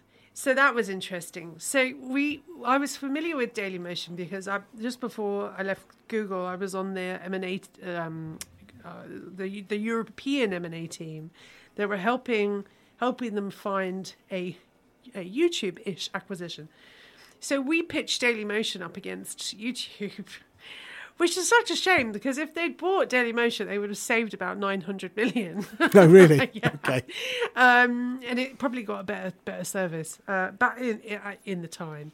but DailyMotion was very. I mean, gosh, it was so French, so French, and very uh, staunchly I- anti, anti, anti anything else. But correct me if I'm wrong. I think I read a story about you, which was that when you joined DailyMotion, it ha- was it DailyMotion that had lots of pornography on it. yes. Yeah. Sorry, I, why would I remember How would that? you know that? yeah, my daily search Oh, habits yeah. have changed Again, since. I read an article. I read an Oh, article whatevs. once. Yes, honestly, darling, I don't know how that page No, came here. exactly. Delete browser history. I'm just doing research. yes, Um, yes, there. Was, but then do you know what? There was a lot of pornography everywhere. For God's still sake. is. There still is. You know. it- Um. Until the April the first, that is. yeah. No. Exactly. And No, no, Are the- they going to rip it all up? What are we going to Well, do? no, they got, they've got the new um, uh, age verification coming out. Oh, So if you're 16 and like pornography, tough luck. Back to is that going to hopefulness. Is that going to work? Well, I don't know. I, I guess it depends on how, how strong the legislation is and, and how heavy the fine and how is. it's going to be policed? Yeah. yeah, I mean, it all comes down to the fine. You know, Yeah. if it if it's like the age thirteen Facebook age Oh, verification God's check, then sake. it's never going to work, is Are it? Are you over eighteen? Yes. the standard answer. Yeah. Standard answer is I'm horny. I'm 16. know, exactly. What's the I'm answer? so cynical. I'm so cynical. But yeah, supposedly April the first, they're Yeah, bringing well, this in. we'll see. Yeah. Well, maybe we should have another chat after that. So Daily so, Motion, Daily Motion. So that was which all obviously sounds awful as a name, because you know had- it's like going to the loo in the morning. all right. My dad would say, like, what, what, is, what? Is this some kind of toilet? Yes. Um, so that was interesting. And it, I think it was a, should we say, a bit of a, um, it, it, it was kind of a, like a moment of, of reality for me where I was like, I am not, I am not indestructible. There are th- there are some choices that I'm going to make in my career that perhaps are not going to be the easiest. So DailyMotion, despite you know all of my hopes and dreams that we were going to take on YouTube, what it, it, there was just no way. But I think the service was actually pretty superior in terms of the video experience. The player was a lot better, but they just found they found internalize, internationalization really hard as a French. Yeah, the. French don't do They international. don't really do they don't unless you talk French. They don't no, do it. they were not interested in it either. No. So I was so I was working my butt off there, but I think for me that was a transition in my career from being very transactional, very focused on keywords and search and ROI to now appreciating actually perhaps content's going to be the way forward for us. Google own keywords, Google own search. It's, there's never going to be, or perhaps at some point there will be. Well, I think there is, and we'll come back to that because I think there is a a Google killer. I'd love to hear that. Oh, oh, we will. We will talk about the wait. Google killer. Okay, I am all and I'd love to see what you think Yeah. because I genuinely think Google has a real problem. Well, it's about time. You know, it's about time. We all know that there is a life cycle, and all of these companies are a kind of mercy to the to the clock, right? So, and I think the clock for Google is probably at should we say nine o'clock? I don't think quite into chapter eleven, but there is time where they're going to have to start to Yeah. realize that they have been they've been riding on that crest for a very long time. Yeah, I mean, I, I'm I'm not. I'm not going to tell you what the Google killer is now, but the, No. the, the, no, no, keep I listening. want to buy shares.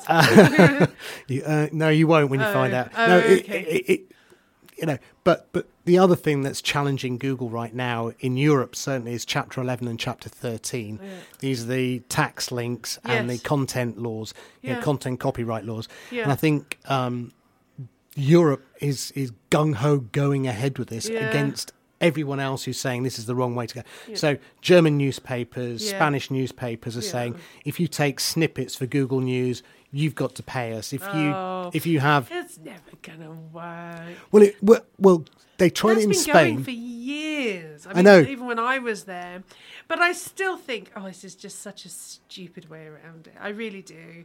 I think they have to. Publishers need to find a way of working better with Google. But if Google are, if Google are finding them an audience, then why don't they?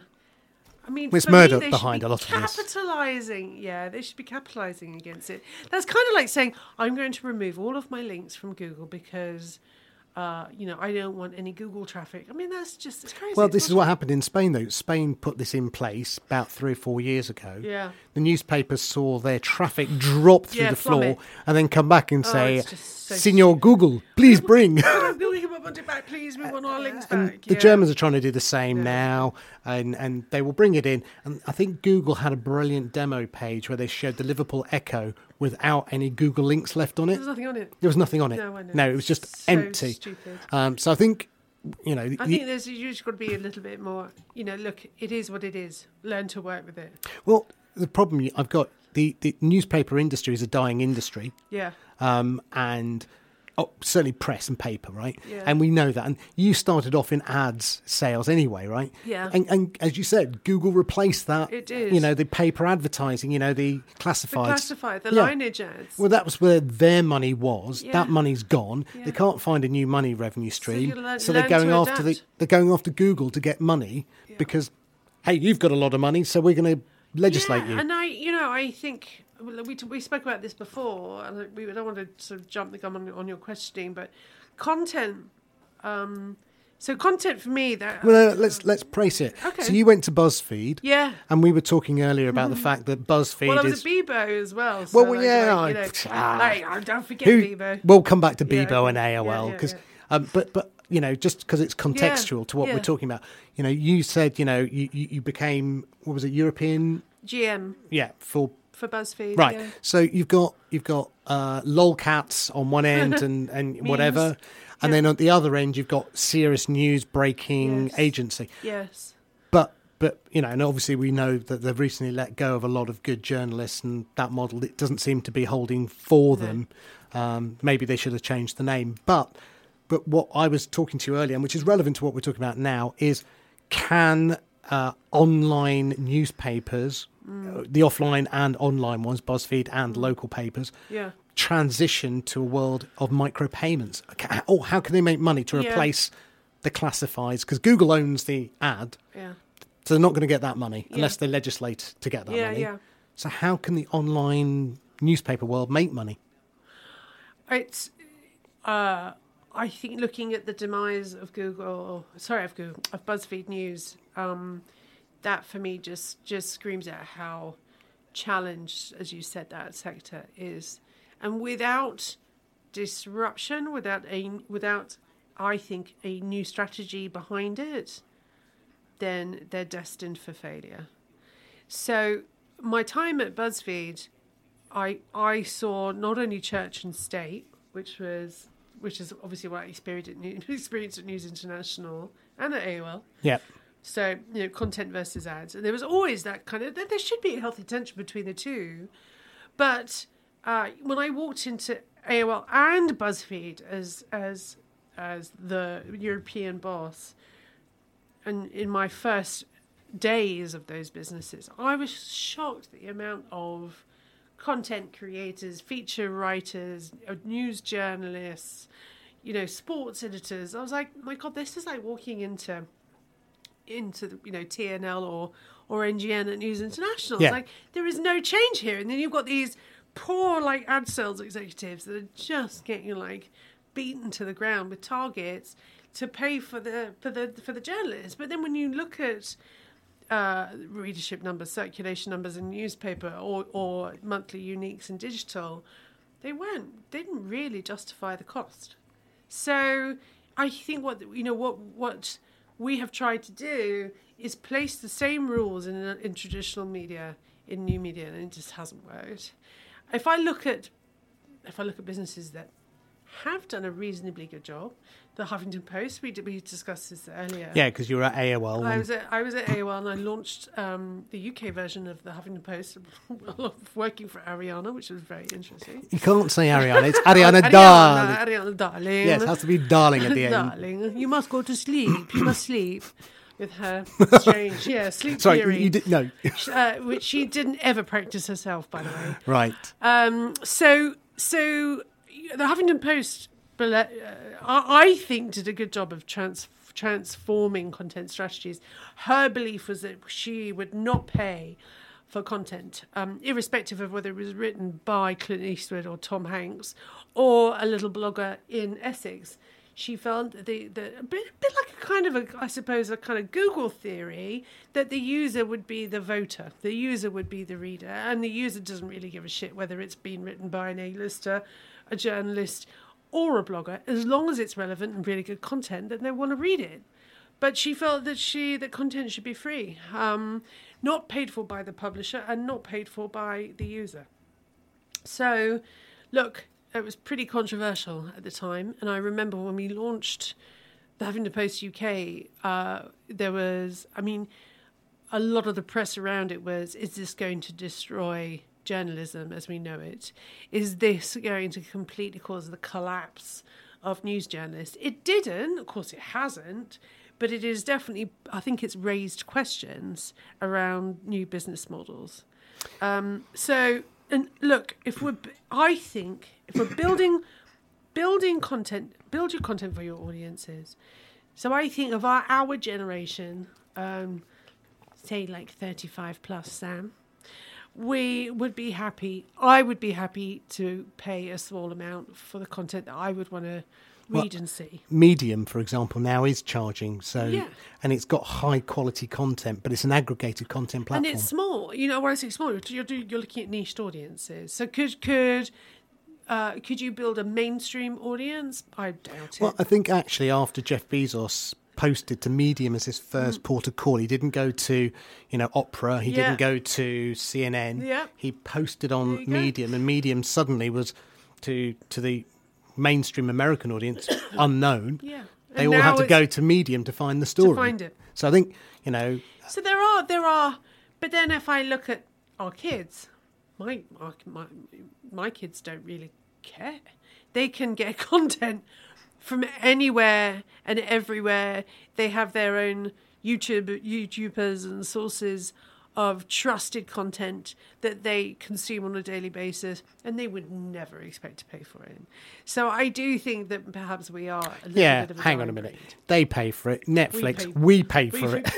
My daughters without Netflix would absolutely go spare. That's a very good point. Yes, you know, they may not pay for it. for that matter, yeah, they yeah. don't pay for it. we pay for that it. monthly subscription, that Yeah. family subscription, Spotify, the internet Yeah, broadband connection, their 4G iTunes. connection to their phone. Yeah, yeah. You take all that money out. uh, But or it's ma- free. It's free, Daddy. yes, exactly. I love you, daddies. Why is my 4G not working? it's a utility. Yeah, it's a utility. but But, I- I do think. Look, I think. Um, look, I think content. Uh, content is expensive, and I. And I think that there is a kind of a, there is a mass market approach to content that BuzzFeed had, especially with video, that was basically they, they became a sausage factory for short video, and in in the the Hollywood the Hollywood studio they would have hundreds of kids that weren't paid a lot. They would sit in dark rooms and just create video content, uh, and you know, Chip wrapper. yeah, like hundreds of pieces of content on a on a weekly basis. Behind that, they had huge amount of data, and they knew what worked and what didn't, and they would just throw things up against the wall, see what sticks, and then they would dial it up or dial it down. Yeah. Tasty, right, was a classic example of that. So Tasty.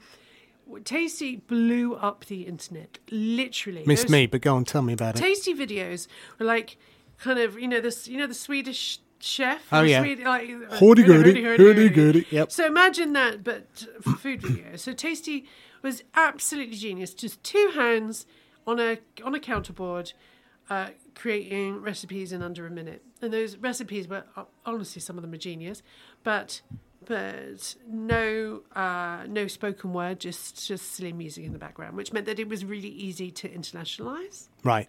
very easy to get product placements. You had like Colman's mustard or Nestle, Nestle all over Diageo. Yeah, nice placements. Nice through. placements, just u- use of their ingredients.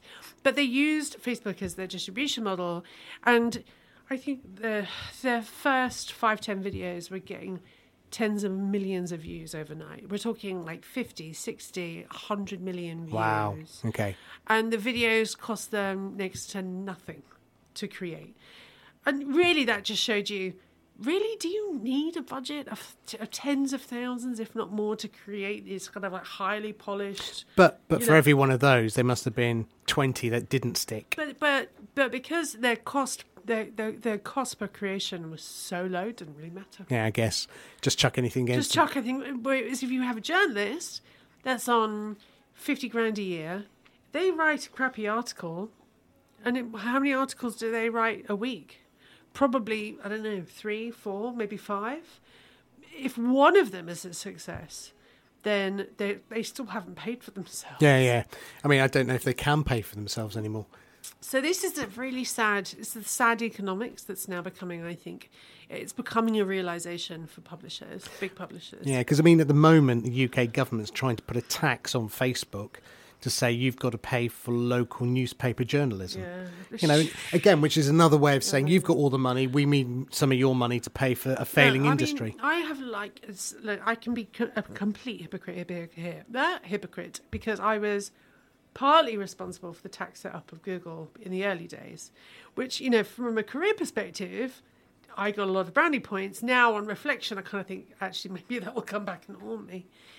I feel passionately that, that look, they should just be taxed. They should be taxed as a business.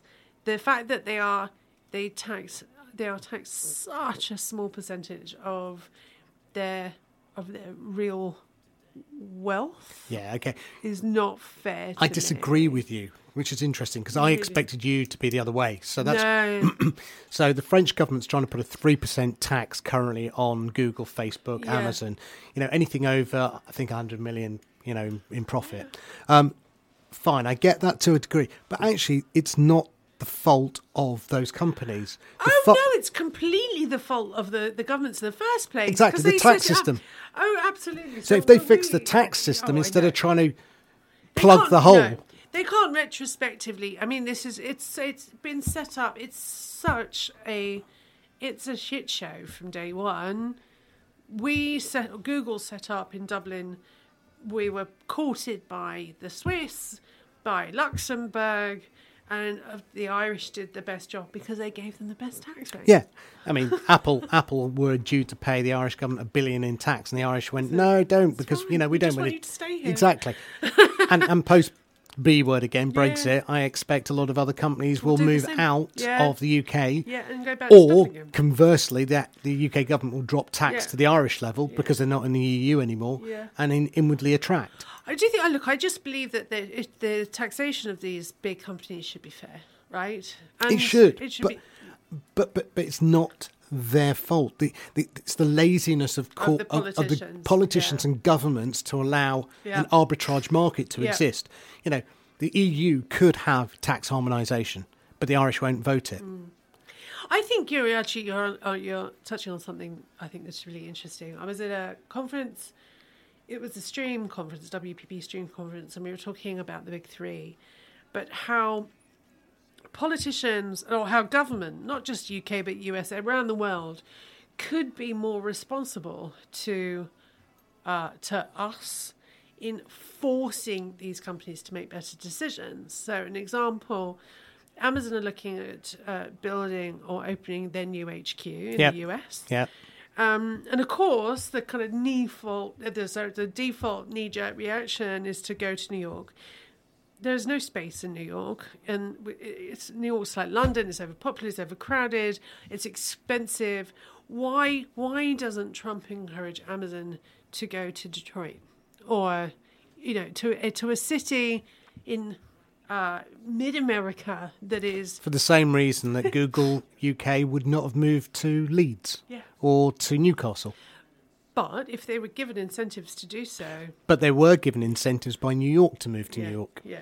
So see, federal versus state. Yeah. So there you go. So the system is is a basket case. Yeah, yeah. Oh, It really is. Yeah. So all we're doing is we're feeding more wealth into into areas that actually don't need it. Don't need it. I agree with you, and, the, and so my my view is that the taxation system is wrong, and I don't think the company should be.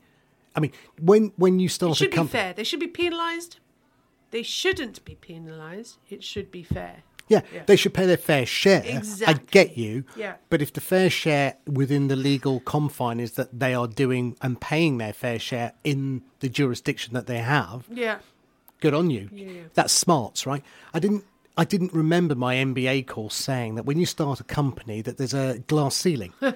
You can only go so big and then we stop you. No, I know. didn't No, know that that existed, crazy. but governments act as if you get too big, we have to break you up, yeah, right? yeah. But there shouldn't be that. There shouldn't be that.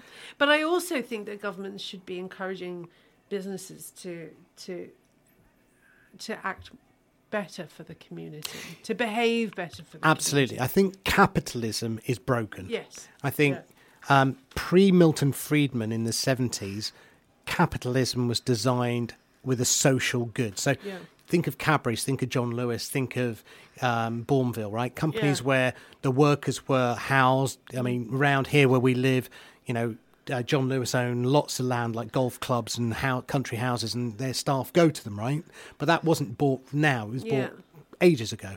And now what we have is shareholder value is the primary driver. Yeah. And so what we're seeing is shareholders determining that I want my biggest return. Yeah. And people within companies are no longer seen as the value or the No, I asset. get- yeah, I So completely agree. what was once on the credit side of the equation, Mm. people, Yeah. is the debit side. So now we're seeing automation, kick the people out, lower the wages, the gig economy.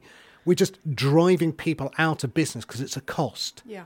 And we're automating everything we can because that enforces the shareholder value Yeah, I of profit agree. And so capitalism 2.0, whatever that Doesn't work. means. Yeah. No, well, Well, 2.0 it could it could work. 2.0 should have a different set of values. Yeah. You know, instead of making super profits for shareholders, why not say you can you're only allowed to make 10% profit? Yeah. Cap it and say everything else above 10% will either tax or you reinvest. Yes.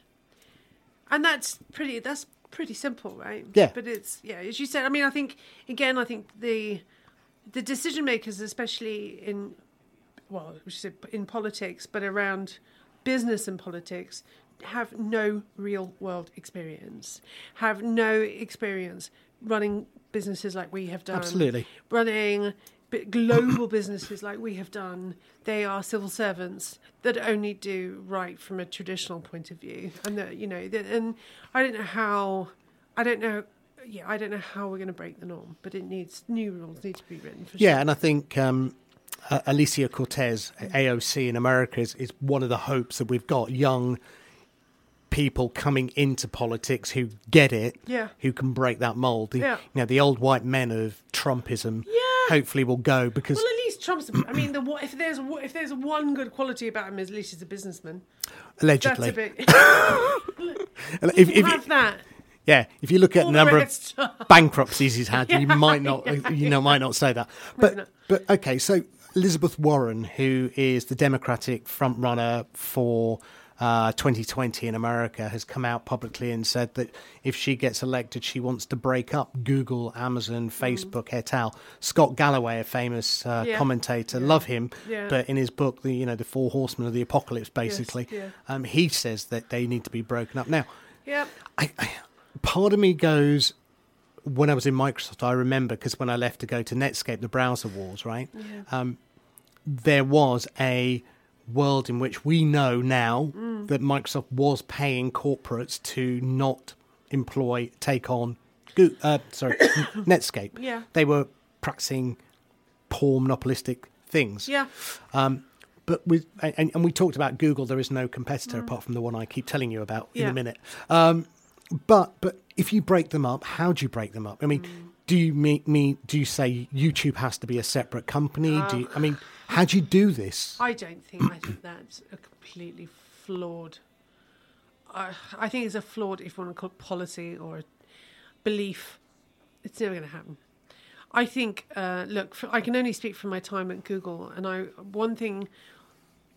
They're not, uh, you know, as I said, I think they shot themselves in the foot. It was an albatross around their neck. This, this do no evil statement, but still, I think how they handled data and privacy, um, really sensitive issues like child pornography, um, terrorism. From a Google point of view, perhaps not from YouTube, but from a Google point of view, we had experts in place uh, that were dealing with government in in shifting policy, that were helping safeguard, better safeguard families and children. So you know, look, even though they couldn't prevent it, as a as a business, they took those things very seriously. Now, I have been told that Snapchat definitely don't have that approach. I don't think Twitter have that approach either. I know for a fact that Facebook don't. So if we just have to look at the reactive nature of Facebook in, um, again, child safety, knife crime, um, children's mental health issues, they do not have the right communication and the policies in place. And I don't think, as a business, they are investing enough in looking at ways that they can help better safeguard their audiences to the same extent that Google did. Um, so, if we were looking at breaking them up, I would I would say that's w- will that affect us? Affect us? I don't think so. It might be easier for government to manage them. Uh, I think that these big businesses that have a direct link to our children and our children's way of communicating with each other, and then therefore their safety and mental health. I think we should enforce the, the, a, a sense of responsibility with the big three for sure. Um, and I think to some degree they, there needs to be some legislation in how our data is used for the benefit of themselves and for the for the benefit of us. I personally don't care if my data is is used and copied and retained by Facebook as long as one I'm safe and two it's used to my benefit because we all know we, you're you're a tech you're a tech guy I'm a tech guy without data it's pretty much and without oh. an understanding of data I think you know, all these uh, politicians are, uh, you know, they just lack a fundamental understanding of data. But it's more like, look, who is who is ensuring that these that these businesses are doing the right thing and that they are they are safeguarding our personal information and and the, and the safety of our kids. I don't think they're doing a great job. So no, and and you know, you, you mentioned it tangentially a, a, little while ago, Sheryl Sandberg. Yeah. And you just dropped it in as Sheryl, you know, your mate Shez. Yeah. Sheza. Um, you know, obviously she left Google to Facebook. She was meant to be the grown up that went into Facebook. Yeah. Um, I mean, you know, it, it's the joke. You know, Facebook when they do something wrong, it's the mea culpa. We're sorry, we'll do better, so but reactive. they never do. They're so reactive, and they don't. I don't. Uh, and, and that really angers me. But I think Facebook's lost it now. I don't think they can come back.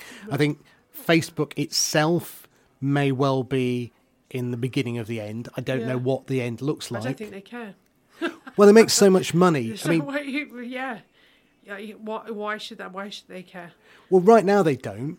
But I think there's a point at which I think this week they announced, you know, the 15% drop off in the US usage on Yeah. Facebook. I mean, Europe's dropped off. So they're beginning to see a lot of uh, usage.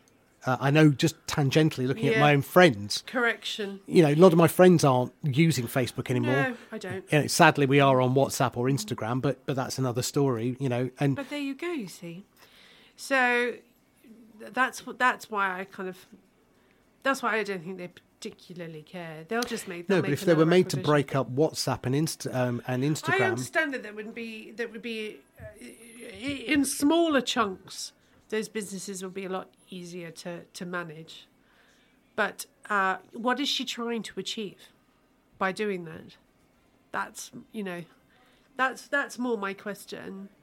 What are we What are we trying to do? Are we trying to police them? Are we trying to uh, tax them? Are we trying to ensure that they are uh, they handle our data better? I don't see what the what the kind of fundamental reason is behind doing this. well, I think I think it's um, governments thinking that they can control They can tr- control them better if they're eas- if they're smaller. Yeah, And, and and they're worried. I think we're at the point where you know is is Facebook bigger than a nation state? it is. Is Google bigger than a nation state? Certainly in revenue and return, they are, Yeah, and influence. is, yeah. You know, and so I think that's their fear. Um, we're going to play another track, and then when we come back, we're going to talk a little bit about privacy a bit more. Okay. Um, I also want to touch on AI and Google's algorithm. Should that black box be opened up? Okay. My and- God, I'm starting to squirm in my seat. and uh, we'll talk about the Google killer. Okay. Um, What track would you like next? Okay, so I am going to ask you to put on Broken Bells, The High Road. Uh, I first saw this band play in Austin, Texas, in a car park um, at South by Southwest. South by Southwest. Sorry. Haven't even that's on this week. anyway, here they are. Broken Bells, a band I've never heard of, but I will be after this.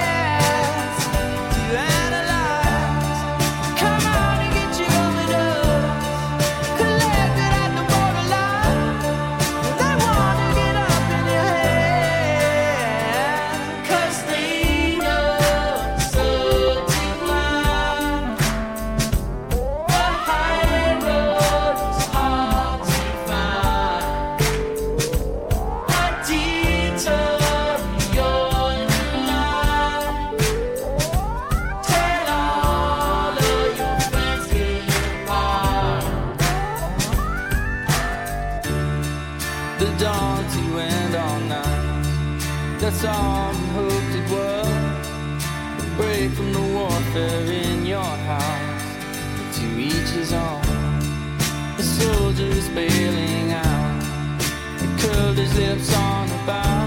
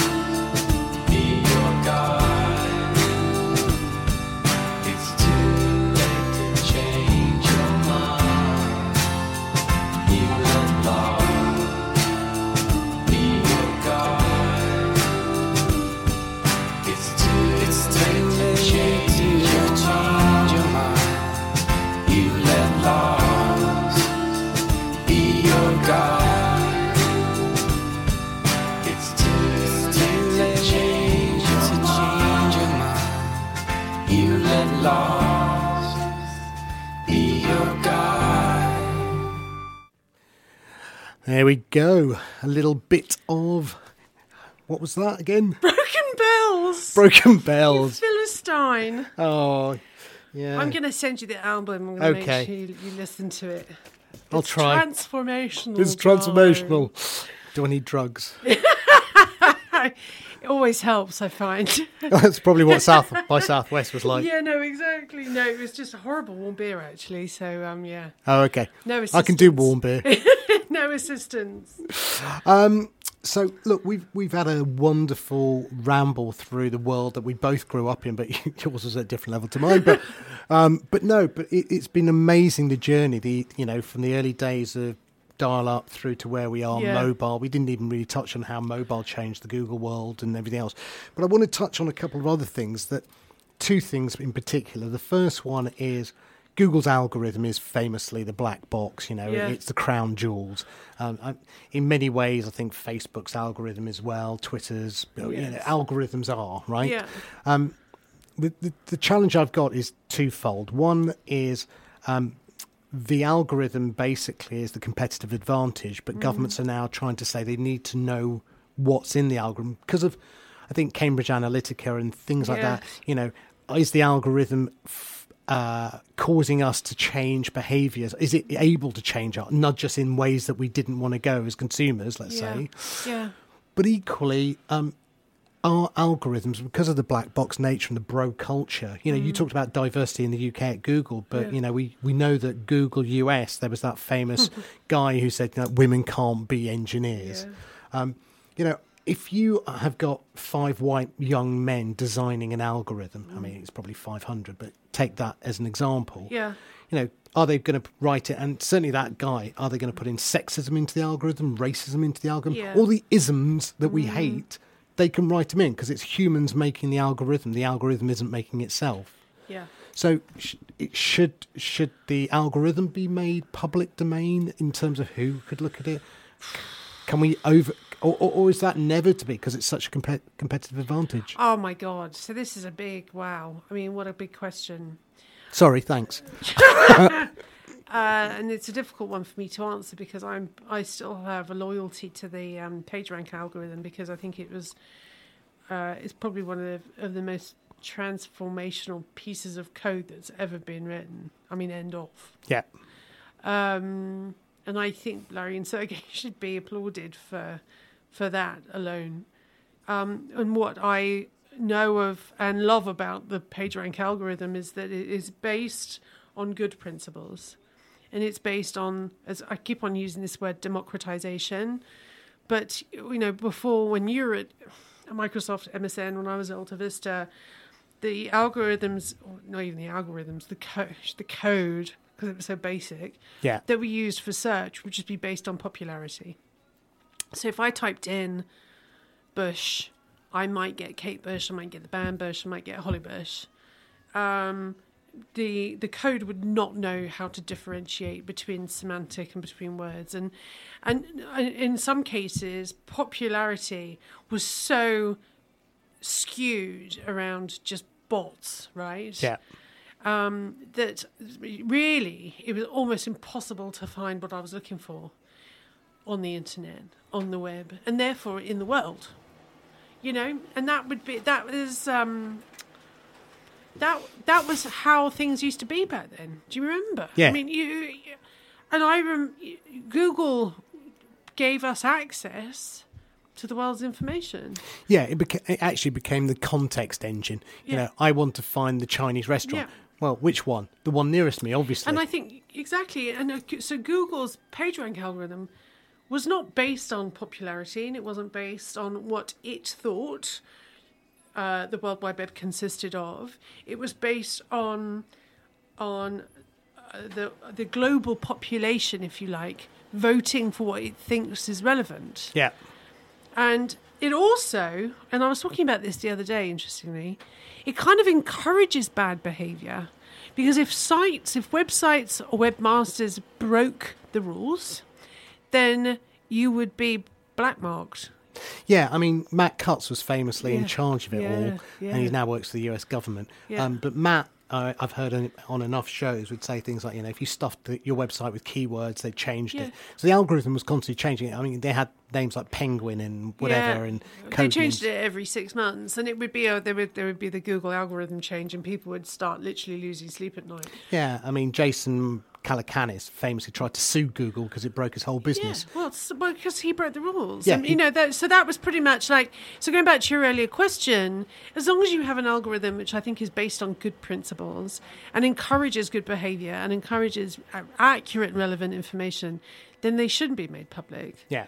Um, but you know, if it's if it, if you know Google's algorithm was always, I think, based on truth and relevancy rather than rather than commercial gain.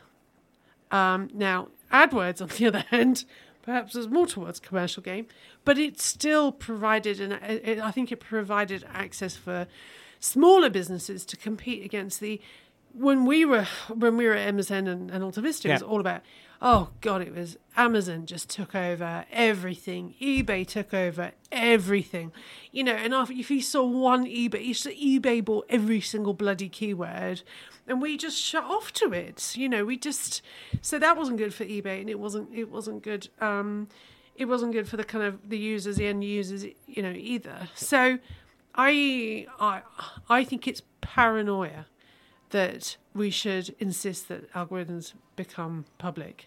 Okay. I mean, I, I only mention it because, you know, we have GDPR, we have the Chapter 11, Chapter 13, Yeah.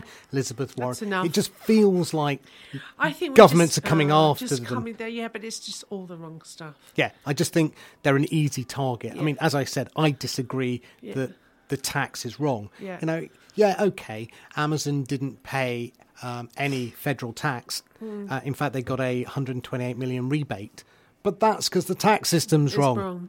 Look, I you know as a, as a parent, if I if I would want any kind of policing, it would be over the safety of my kids. Yeah.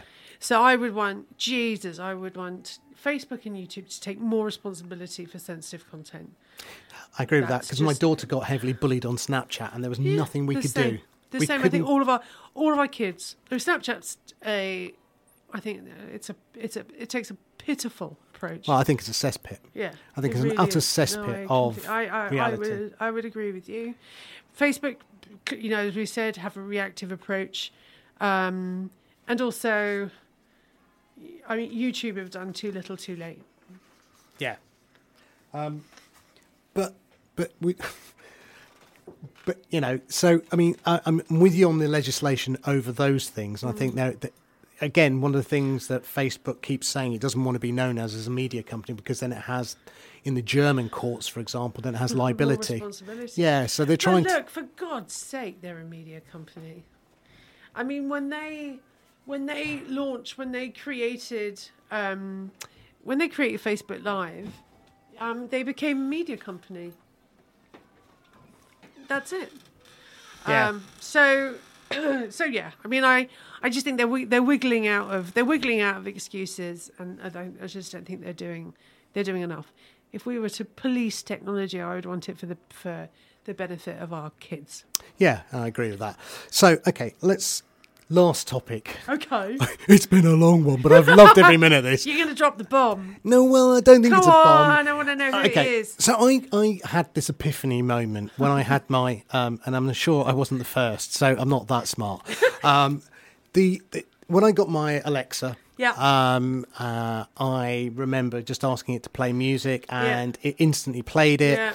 And I just thought, oh my god, this is an iPhone moment. You know, when I first got my iPhone and I browsed the web, and it was there, I just went, this is the future.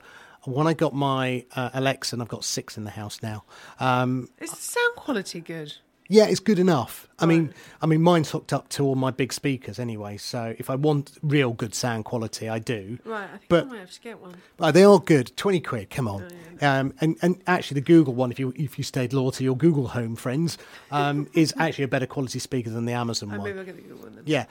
So what, what, what I realised though was when I first asked Amazon because I can't say Madam A because Mm. it'll set everyone's off um, is um, you know find me the Chinese local Chinese restaurant Yeah. right.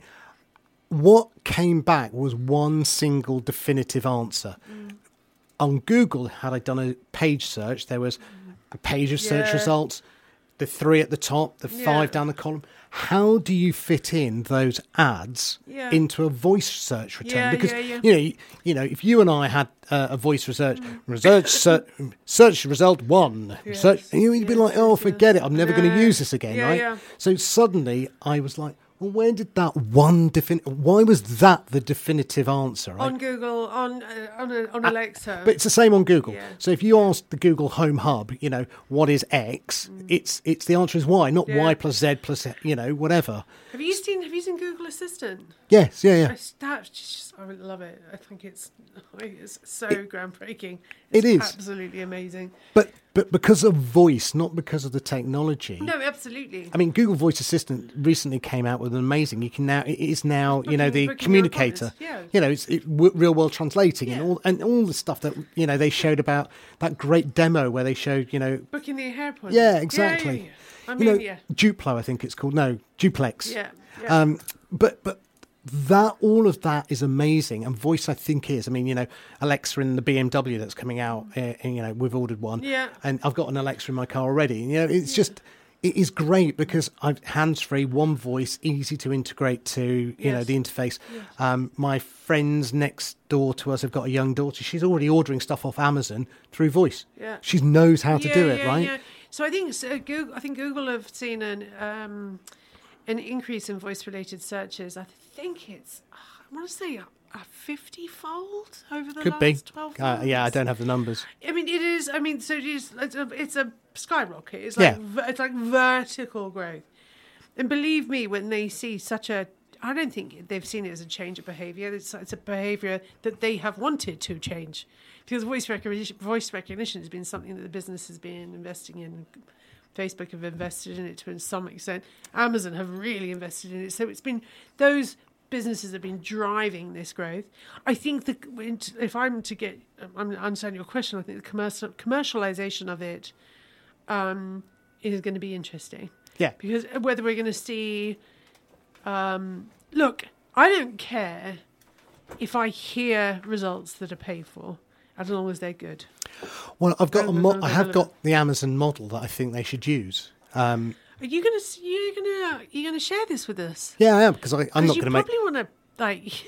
Well, maybe you and I should do this. yeah, Maybe I no, shouldn't. no. I just suddenly realised who's in the room air. with me. I've got somebody who might actually be able to monetize this idea. Oh my lord! This part of the Let's podcast will be paid for. Actually, be worth something. no. So I, I create Amazon skills, which are like Right. plugins uh, for phones, um, and and uh, Google has them as well. Mm. Uh, they're called Google Actions or something like that. I can't think what they're called now. Um, anyway, long story short, um, at the moment, if you uh, on Alexa, let's say, have a skill, and that skill might be the train timetable, or it might be um, a news report or something else, right? You can go to your Alexa and add it. Yeah. So then you can uh, suddenly your version of Alexa has that ability, uh, that plugin. Um, but the problem with that is you have to preempt what you don't know. So Yeah. I want to book a table. I have to open. I have to preload the open table skill. Yeah. Then I can ask Amazon to Yeah, use that skill. clunky. Right. That's awful. Yeah. So if you reverse it and say, actually, these assistants are super smart and will Mm. get smarter yeah. then actually it should take what I say. So I might say, I want to book a table. It now knows what I want to, do. open. Exactly. Now, but why does it open open table and not someone other like uh, Just Eat or whatever? Yeah. So this is where I think the model comes in, which is just like AdWords for Google. Mm. There are keywords, trigger words in the sentence I've just made. I want to book Yeah. table, right? So now, what if if Just Eat and Open Table compete for those words? Yeah. just like they do. Yeah. No, and again, depending on relevancy and response. So depending on your action, whether you found that voice response relevant and Yeah. useful, then obviously then it's promoted based on based on those parameters, not just on how much Yeah. So so if Just Eat didn't pay enough, and Open Table paid for the word table, let's Yeah. say, Yeah. then it would preload that skill for me rather Yeah. than me have to load the skill. Yeah, yeah. So suddenly the skill would be, oh yes, oh well, Open Table bringing you whatever, Yes. right? So Yeah. I go, okay, I'm fine. You've paid to be my provider Hmm. of the information. But let's say it's a crap experience, I might then block Open Table, and which means that whether they've paid more or less, I just found the experience bad, Yeah. and so the number two gets served. Yeah, but. I think that's the only way that you can monetize voice. I agree. and but right now it doesn't work that way. It works on the dumb way of I have to pre-install the plugin based on But preempting my maybe voice doesn't need to be monetized. I think we'll wait and see whether we see if whether the, um, you know, the experience has to be helpful and seamless and feel like it's not a radio ad. Do you Yeah. know what I mean? Yeah. And I don't think we, no one will want to go. Not that radio is. I mean, I can't. I, I'm sitting in a radio studio thinking, what am I saying? But do you know what I mean? You know, Yes. as, as long as I wouldn't mind hearing radio ads that were targeted to me and targeted to what I like and where I am, what I need, and then it becomes a service. So I think we just have to be. But I, I, I can completely trust in Google and Amazon, Amazon that they they they're going to know how to ensure that whatever it is, it doesn't spoil the experience. If it spoils the experience, we stop using it, and then the whole thing falls flat. Yeah, I mean, if, if the first thing was five, before they gave me the answer, here's a here's an advert from your local sponsor. You know, sponsored, sponsored. I'd be like, thanks a lot. yeah, bye. In the bin, see you later. And for twenty quid, it would be in the bin Yeah. because I'd be like, forget it. Who would need it exactly? Yeah, but the the other side of that is um, Google's great for the knowledge graph. It's great for answering, you know, how far's the moon and, Yeah. and whatever. Yeah.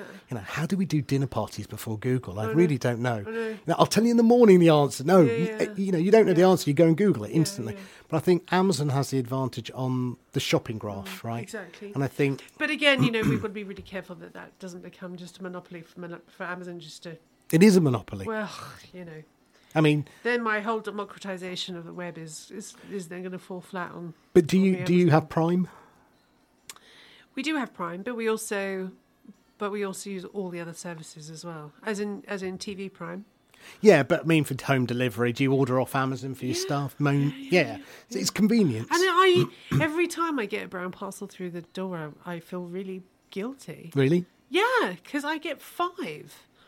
And they're not clever enough to put everything in one box. You know, the packaging. Oh, drives yeah, the packaging drives you mental, and Yeah. and, And, also, also, then around them, I know that I've, you know, from a from a footprint perspective, from my kind of eco footprint, I've I, my carbon footprint is probably just horrendous. but equally, you could have had five trips to the shop in a car. I know, but I never would have done that because I'm too lazy. Yeah, so I'm I. using Amazon Prime. That's but that's the thing. We are we are fundamentally lazy about it, Uh, yeah. and um, no. So that's why I think I think that that the voice could really chat. I know Google's big in voice, so it's not going to kill Google, but voice search. Um, I think you're right. I think Sam is, is a really. Um, it's going to be really interesting. It's going to be really exciting to see how this develops. Um, and I, you know, I think there'll probably be some pretty bad experiences before we get to it. Before we get to a nice, elegant, seamless experience that we're that we're all asking for. Anyway, look, Kate, I'm going to wrap it there because it's been amazing. Oh, thank you. I've enjoyed this so much. I I have know to we're tell like a couple of old women, aren't we? We are. We should do this over a bottle of wine next time. It'd be more interesting. Well, the end result might be more interesting. exactly. Um, Kate, it's been a pleasure. Thank you You're so, much. You're so welcome. Thank you for having me. Oh, it's a pleasure. Um, if you want to uh, find us, we'll be having this podcast. It'll be on iTunes under Play It Again, Sam. And obviously, Kate, um, if you have any questions, leave them on Facebook comments. I'm sure she might look at them. I'm not sure they're she will. Um, anyway, thank you very much for listening to us. Uh, we'll see you soon. Take care. Bye. Sam. That show was amazing. To listen again, please visit our website, marlowfm.co.uk, or visit our Facebook group, Sam Talks Technology. And now you can subscribe on iTunes. Never miss a show again. See you next week. Same time, same place.